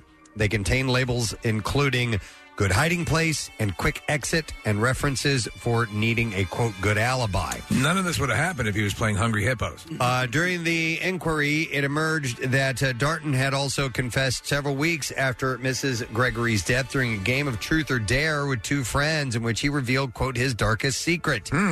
He told the pair, I have a secret I haven't told anyone. I may have killed someone. Uh, he said that he had disabled a fire alarm and started the blaze because he did not want Gregory to suffer any longer from dementia. Oh. His friends had thought the student was joking, but Darnton went to tell a counselor in May 2019 about a friend who could, quote, send me to prison because of what he knows. Uh, Darnton will be sentenced uh, this week on Friday. Wow. Yeah, messed up. It's a hell of a story. The story out of Vegas a woman found buried in her backyard this spring was the victim of squatters who dismembered her already deceased body when they moved in. Police discovered 82 year old Lucille Payne's remains in her backyard in April. So she was already dead? Yeah, Payne is listed as the homeowner for the property. Investigators believe that Payne died in the home uh, in the summer of 2018. Pain don't hurt. because she lived alone and had no close relatives. Payne's body sat in a chair until squatters discovered it sometime earlier this year. So it sat there. Oh my God. Since 2018. The squatters then decided to cut up her mummified body and bury it in the yard. Neighbors said that the uh, home appeared empty for years. Police say that Payne had set her bills on auto pay, raising no red flags. A tip then uh, police uh, it, a tip then police to the home in April. It says here. Okay. It was, so would there be a charge of desecration of a corpse? Yeah, they're gonna they're Yeah. gonna get in trouble for that for sure. She was not buried very deeply, and an officer uh, started to move the dirt and found her arm inside a very shallow grave in the backyard. Initially, police suspected that Payne had been murdered, but evidence later showed that she had been deceased for several years before the April discovery. Uh, next door neighbors were able to confirm that they heard digging over the previous couple of weeks. Oh man! Over the course of several What weeks, you doing out there? the squatters sold Payne's car. In addition to charges for selling items that did not belong to them, the squatters faced charges of improper burial. Uh, Payne's estate is now selling the home. That's pretty wild. They just stumbled across this body and they were like, all hey, right, lucky for us, she's dead and mummified. we're keeping it. Uh, a woman was seen climbing over a barrier at the Bronx Zoo's lion exhibit. Oh my God, these As cell people. phone video showed her holding roses and tossing money toward the fearsome feline. What the hell was this? The incident occurred on Thursday. Oh, boy. A woman in a blonde wig, a red dress, and, a, and a leopard print shawl Uh-huh. addressed the animal from about uh, 15 yards away as if it were a long lost friend. So how does this play out? Are we supposed to believe you're a leopard? Witnesses said uh, she carried flowers and threw what appeared to be cash into the air at one point. We're watching video of her. Apparently, the woman is heard saying in the video, I missed him so much. Uh-huh. Uh, the woman whose husband recorded the cell phone footage said that the apparent lion lover said, King, I love you. I came back for you. She looks like a lion prostitute the way oh she's my dressed. God. Yeah. She kind of is, yeah, Carole Baskin-ish. Adding that witnessing the wild stunt was definitely surreal. A spokesperson for the Bronx Zoo said that onlookers alerted staff about the woman, but she was gone by the time they got there. The zoo said that she was on the other side of a protective moat separating the enclosure from the viewing public and that she was not in any danger. Yeah, right. Right. The bizarre situation seems familiar. If, if it seems familiar, it's because it is. In 2019, a woman named uh, Myah Autry went to the very same enclosure, basically to the same spot, and appeared to seemingly taunt the lions, raising her arms and wiggling her body for a second as if she was dancing for them.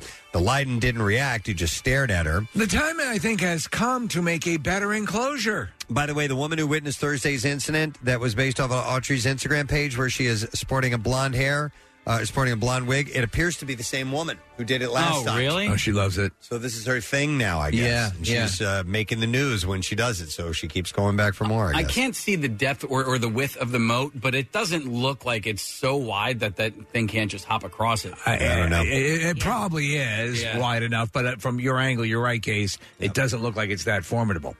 All right, and then one last story. A municipality in Denmark has come under fire after reports that it spends more than $150,000 a year on a bulldozer that removes seaweed and plastic from the beach and then goes and just dumps it right back into the sea.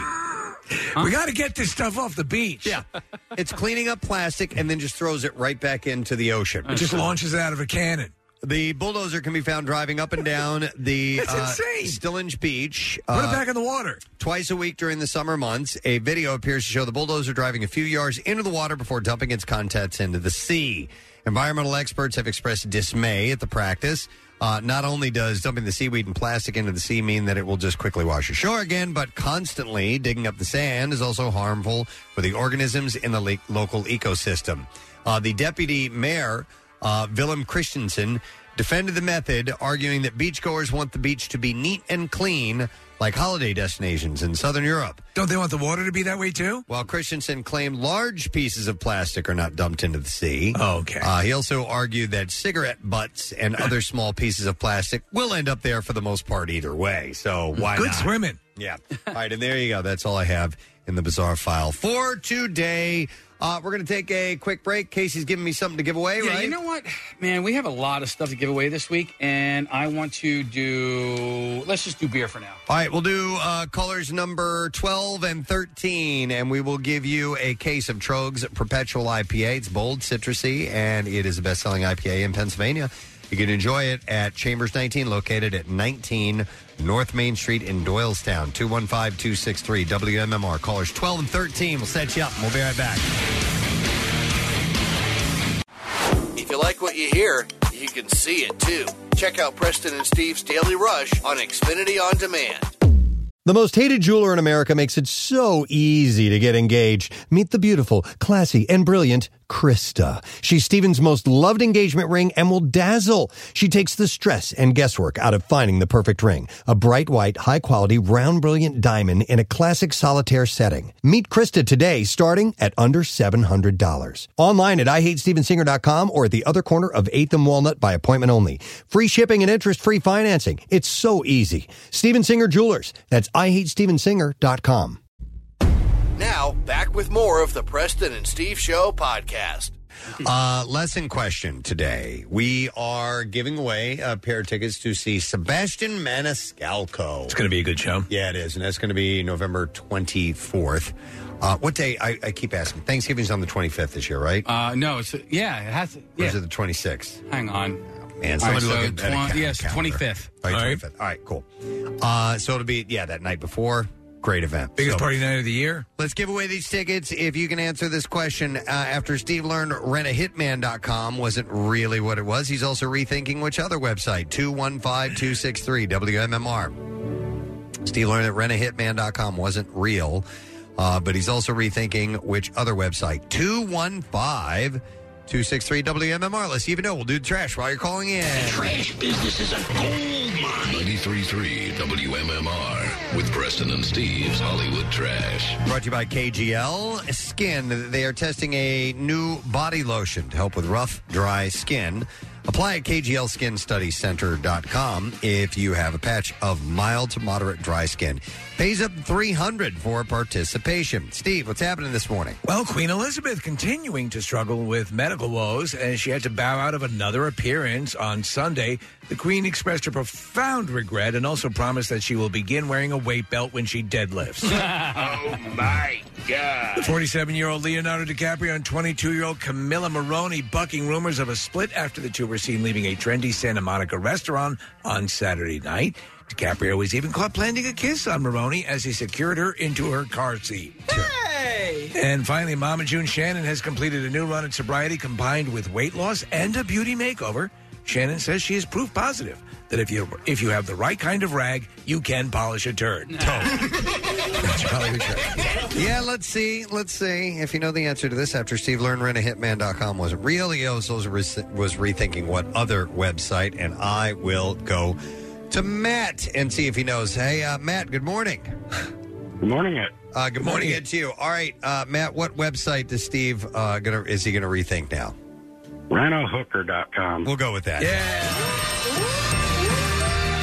Rentahooker.com. I want a hooker.com. All right, Matt.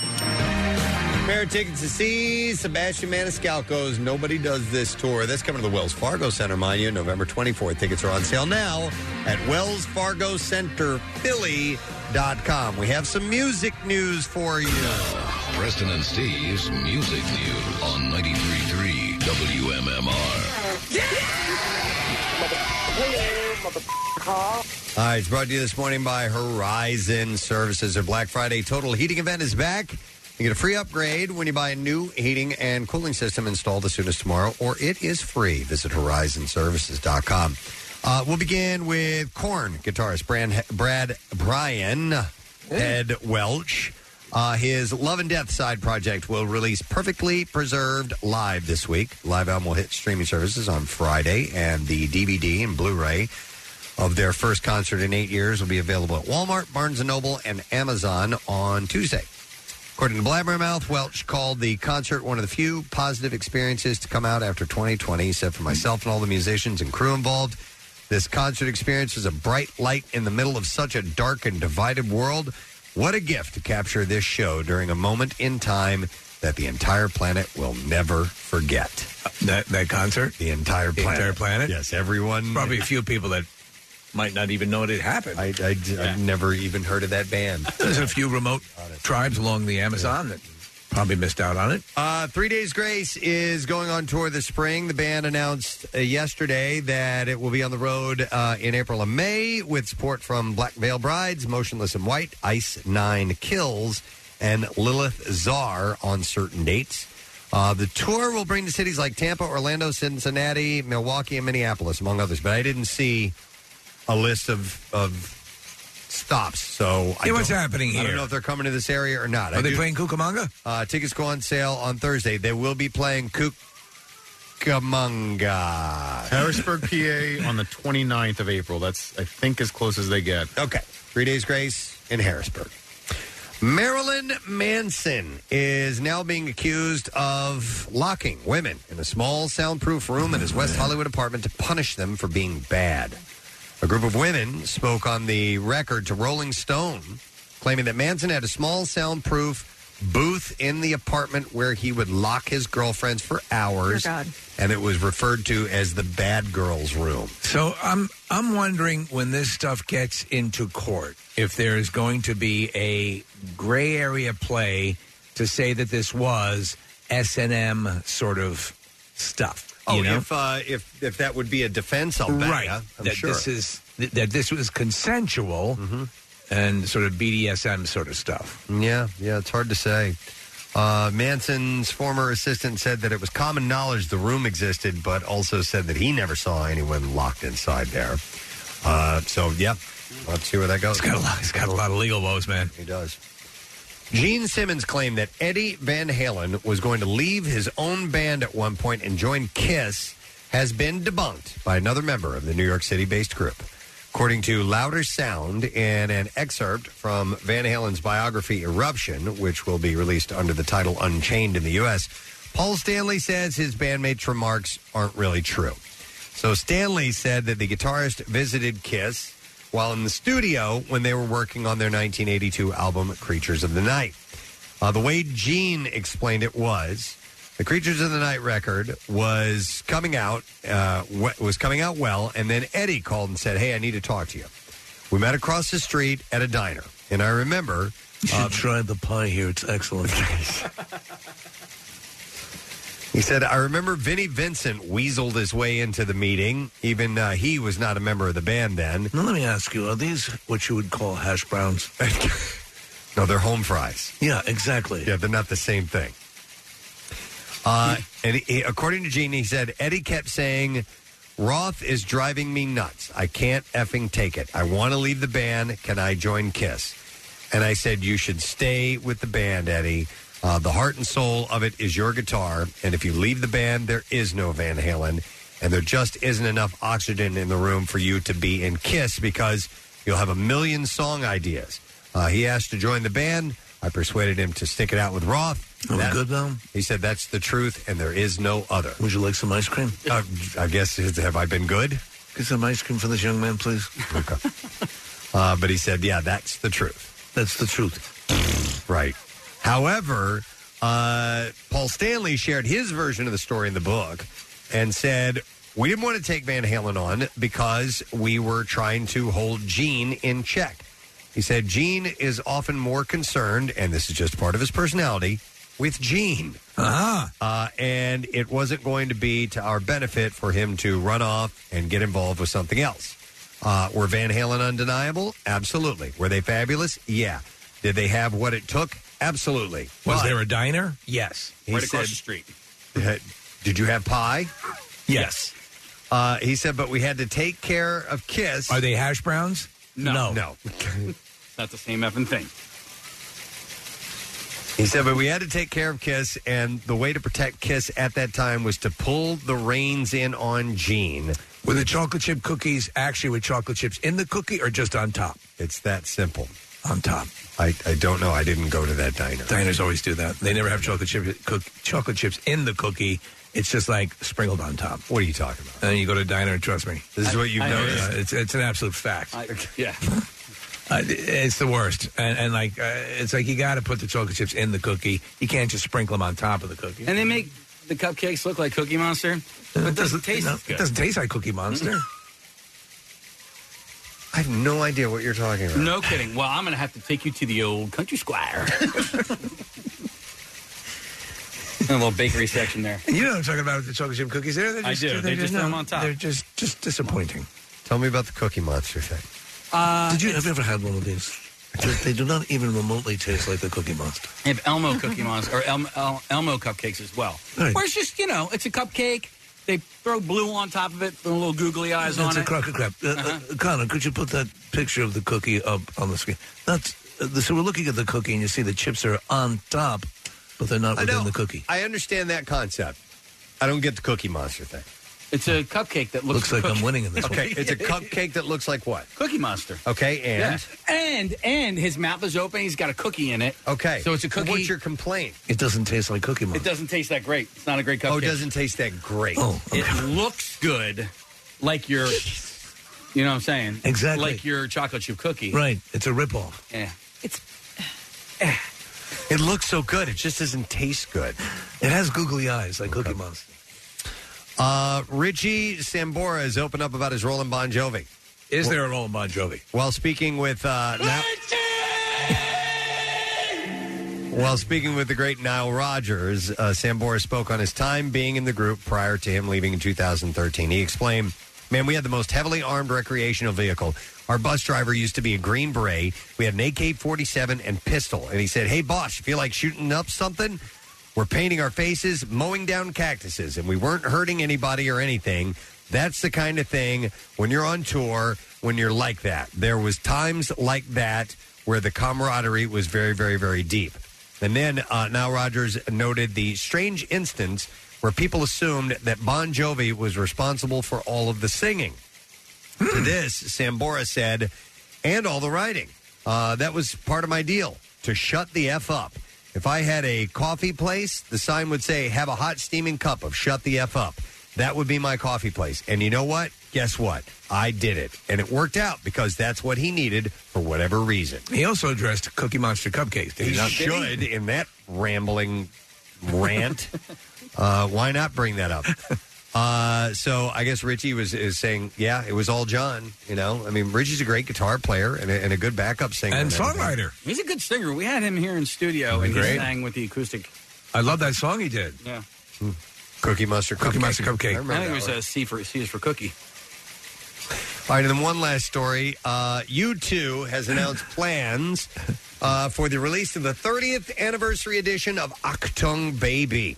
Which 30 years. Yeah, it comes out with a special vinyl release and a mammoth digital box set. I remember when that was released. It's been And- 30 years since Achtung Baby was released. And I remember it because they, they always had a, a great way of, of having a new sound each time they came out with an album. And when Mysterious Ways played, I heard that, you know, ding, ding, ding, ding, ding, ding, ding, ding, ding. I was like, oh, that's different. That's, it's, you know, they, they took another leap sound Remember that first sensation when that Cookie Monster cupcake slid across your tongue? Yeah. Relive it with the release of Achtung Baby. Great album. Uh, the band's seventh album first came out November 18th, 1991. Uh, the anniversary edition will be available on Friday. U2 will also be releasing a 50 song box set uh, December 3rd of their hit records that will include remixes and B sides. 22 of the songs haven't been officially released. But just to remind you what songs were on Achtung Baby. Uh, so you had uh, Zoo Station, even better than The Real Thing, One, which is a masterpiece. Uh, Who's Gonna Ride Your Wild Horses? Great. The Fly and Mysterious Ways were some of the songs that got radio. Fly is a quirky, cool song, I It's think. cool, too. Um, it- let me ask you a question here. Do you think we will ever see like another chart-topping song from U2, or are, are they now in that stage where they can live off catalog? Yeah, uh, I, I, I, yeah, I don't see another chart topper. Um, I, and I love that band. They're, Yeah. they're one of my all-time favorite bands, without question. The band I think I've seen most in concert. Uh, but um, yeah, I think they've they've gotten to the the Billy Joel, the Yeah. uh, uh, the John Cougar. You know, these people that just have Cookie Monster. loads and loads and loads of hits, Yeah. massive hits, all of that. And, You know. And they still put out music. Journey still puts out music, but no, just- no, you it's never hear anything about it. It is it's it's come and gone, and I have a feeling that their gigantic stadium tour days, Yeah. being able to do you know uh, several continents is probably over. That's just a guess. I don't know. We don't but, know. But then again, they have enough hits to where I mean, Billy Joel can still do it. Absolutely. Yeah, so maybe they can continue on, but. But you know they, they were they kept getting bigger and bigger and bigger with their shows as far as what type of production they would put on. I mean, they talking about filling a stadium with a stadium level show. They were masters. man. Yeah. yeah. Here's the deal, Steve. Uh, to answer your question, the song that is out now, uh, Yes. your song "Saved My Life," I think has potential. Not because it's great, but because it is on a soundtrack that is geared towards children. Right. So Okay. it's uh, it's on Sing Two. This is a song, by the way. It's called "Your Song Saved My Life." Uh, it's on the Sing Two soundtrack, so it is going to have a more mass appeal. By chart topper, what I mean is you get multiple formats of radio stations that That are are playing playing it. it and Yep. putting it into a power rotation. Right. I just don't see that happening. Yeah. But you want to listen to this song? I a haven't little heard it yet. You, know? haven't heard this song? No. I thought you said it was mass appeal and everything. No, I'm saying it could oh. because of where it's being released. Quarter past four.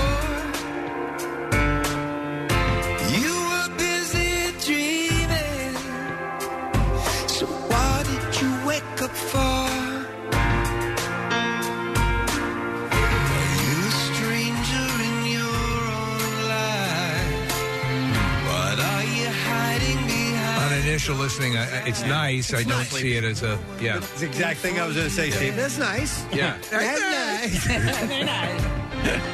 Know your song saved my life. This is cool. I don't sing it just so I can get by. Won't you hear me when I tell you, darling? I Wow. sing it to survive. His tone. I'm hearing. a- You know what? You know what? I hear uh, uh, resemblance to is um, uh, Coldplay. Uh, Chris Martin. Chris Yeah. Martin. Yeah, Just absolutely. tone- the tone a Yep. little bit. I was broken, now I've woken. Your love keeps me alive. All right. Nope. Not a chart topper. Sorry. Yeah, I don't think so. It's nice. It's nice. That's it. That's That's, nice. That's about it. Uh, and I'm I'm a massive, massive fan of that band and, and Bono and the whole deal. So, all right. Anyhow, that's it. It's music news for you. Done. Uh, let's take a break. Come back in a second. Wrap the thangy thing up, and we'll also get a uh, Tattoo Day winner when we return. So, be back in a moment. Stay with us.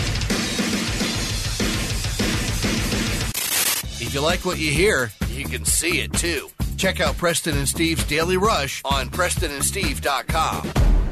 You want to win an autographed Eagles jersey, an ultimate tailgating package, 2022 Eagles season tickets, or just good old cash? You could win when you enter Acme Swoop In and Win sweepstakes. All you have to do is shop the participating items throughout the store and enter your codes from your receipt at acmeswoopinandwin.com for your chance to be the next big winner. Acme makes sure Eagles fans have all their game day needs to tailgate or host like a pro. Stop in and discover why football is better at Acme, the official supermarket of the Philadelphia Eagles and MMR's Preston and Steve Show. Now, back with more of the Preston and Steve Show podcast. Uh, we are wrapping up our little radio program today. And uh, I would like to thank uh, Mr. Rodney McLeod for coming on. Yeah, it's been a while since we talked to him. He's such a good guy, man. He is a good guy. And he's his heart is really in the right place uh, as far as wanting to give back and help out. Uh, and he has this event coming up that he's really excited about because he's definitely a fashion guy. But it is this um, uh, sneaker ball that they're going to be doing, and it's on uh, December sixth. And it will be a, uh, a sneaker drive and a toy drive and all this stuff, and it's part of his uh, Change Our Future uh, program, which is really, really cool. And you go to changeourfuture.org to get tickets to that event. And he says other celebrities, other uh, sports stars, I'm sure all his buddies are going to make it out. So it's really cool. And uh, thank you to Laura Payne from MANNA, the 25th annual Pie in the Sky fundraiser uh, is happening. Your deadline is November 19th uh, to get your pies ordered. Uh, and then you pick them up, I think, Tuesday. on the 23rd. Yeah. And then, uh, the- of course, it's going to help uh, their ongoing uh, uh, provisions uh, that they need for uh, serving Thanksgiving meals to uh, meals to neighbors uh, battling illnesses. And if you Uh, can't listen, if you can't, if you don't want to buy the pies, make a donation because they're awesome. Go to mannapies.org for information. And uh, thank you to Amy Thompson, who came on this, uh, space.com. And uh, we did a little space cowboy action. So And that was cowgirl. cool. Yeah. All right, we need to do the letter of the day. Case, you going to get that for us? All right, here we go. Preston and Steve on 93.3 WMMR. Now, the Daily Letter. And the Preston and Steve show is brought to you today by the letter A, as in Ashley. All right, so we have an A, and Ashley Home Stores is offering up 500 bucks for this prize. You can visit their 11 area locations or ashleyfurniture.com for their 12 days of Black Friday deals. So we'll get that away on Friday, which is uh, awesome. So, uh, oh, it's Tuesday. That means we need to give away a tattoo. We got a winner. Tattoos Day recipient this week, Trisha Siraka who is from Coatesville, mind you. Uh, she's going to get a $350 gift certificate for Floating World Tattoo and Piercing, and you can uh, check them out at 1729 South Street in Philadelphia for artwork samples. Visit floatingworldtattoos.com or check them out on Instagram at Floating World Tattoos. Love it. Yeah.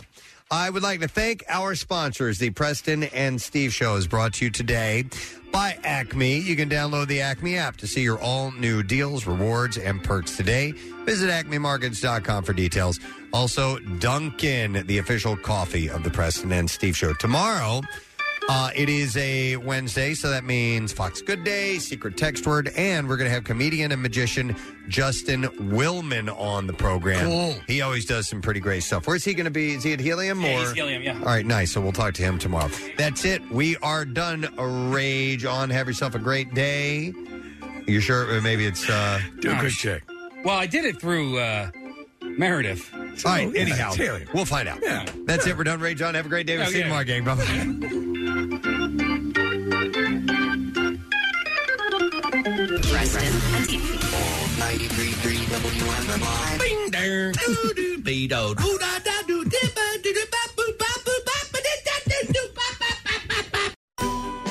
It's Macy's Friends and Family with our biggest savings on gifts they'll love. Get an extra 30% off brands that rarely go on sale with your coupon or Macy's card. And snag 15% off fragrances, skincare, makeup, and more stocking stuffers. Going on now at Macy's.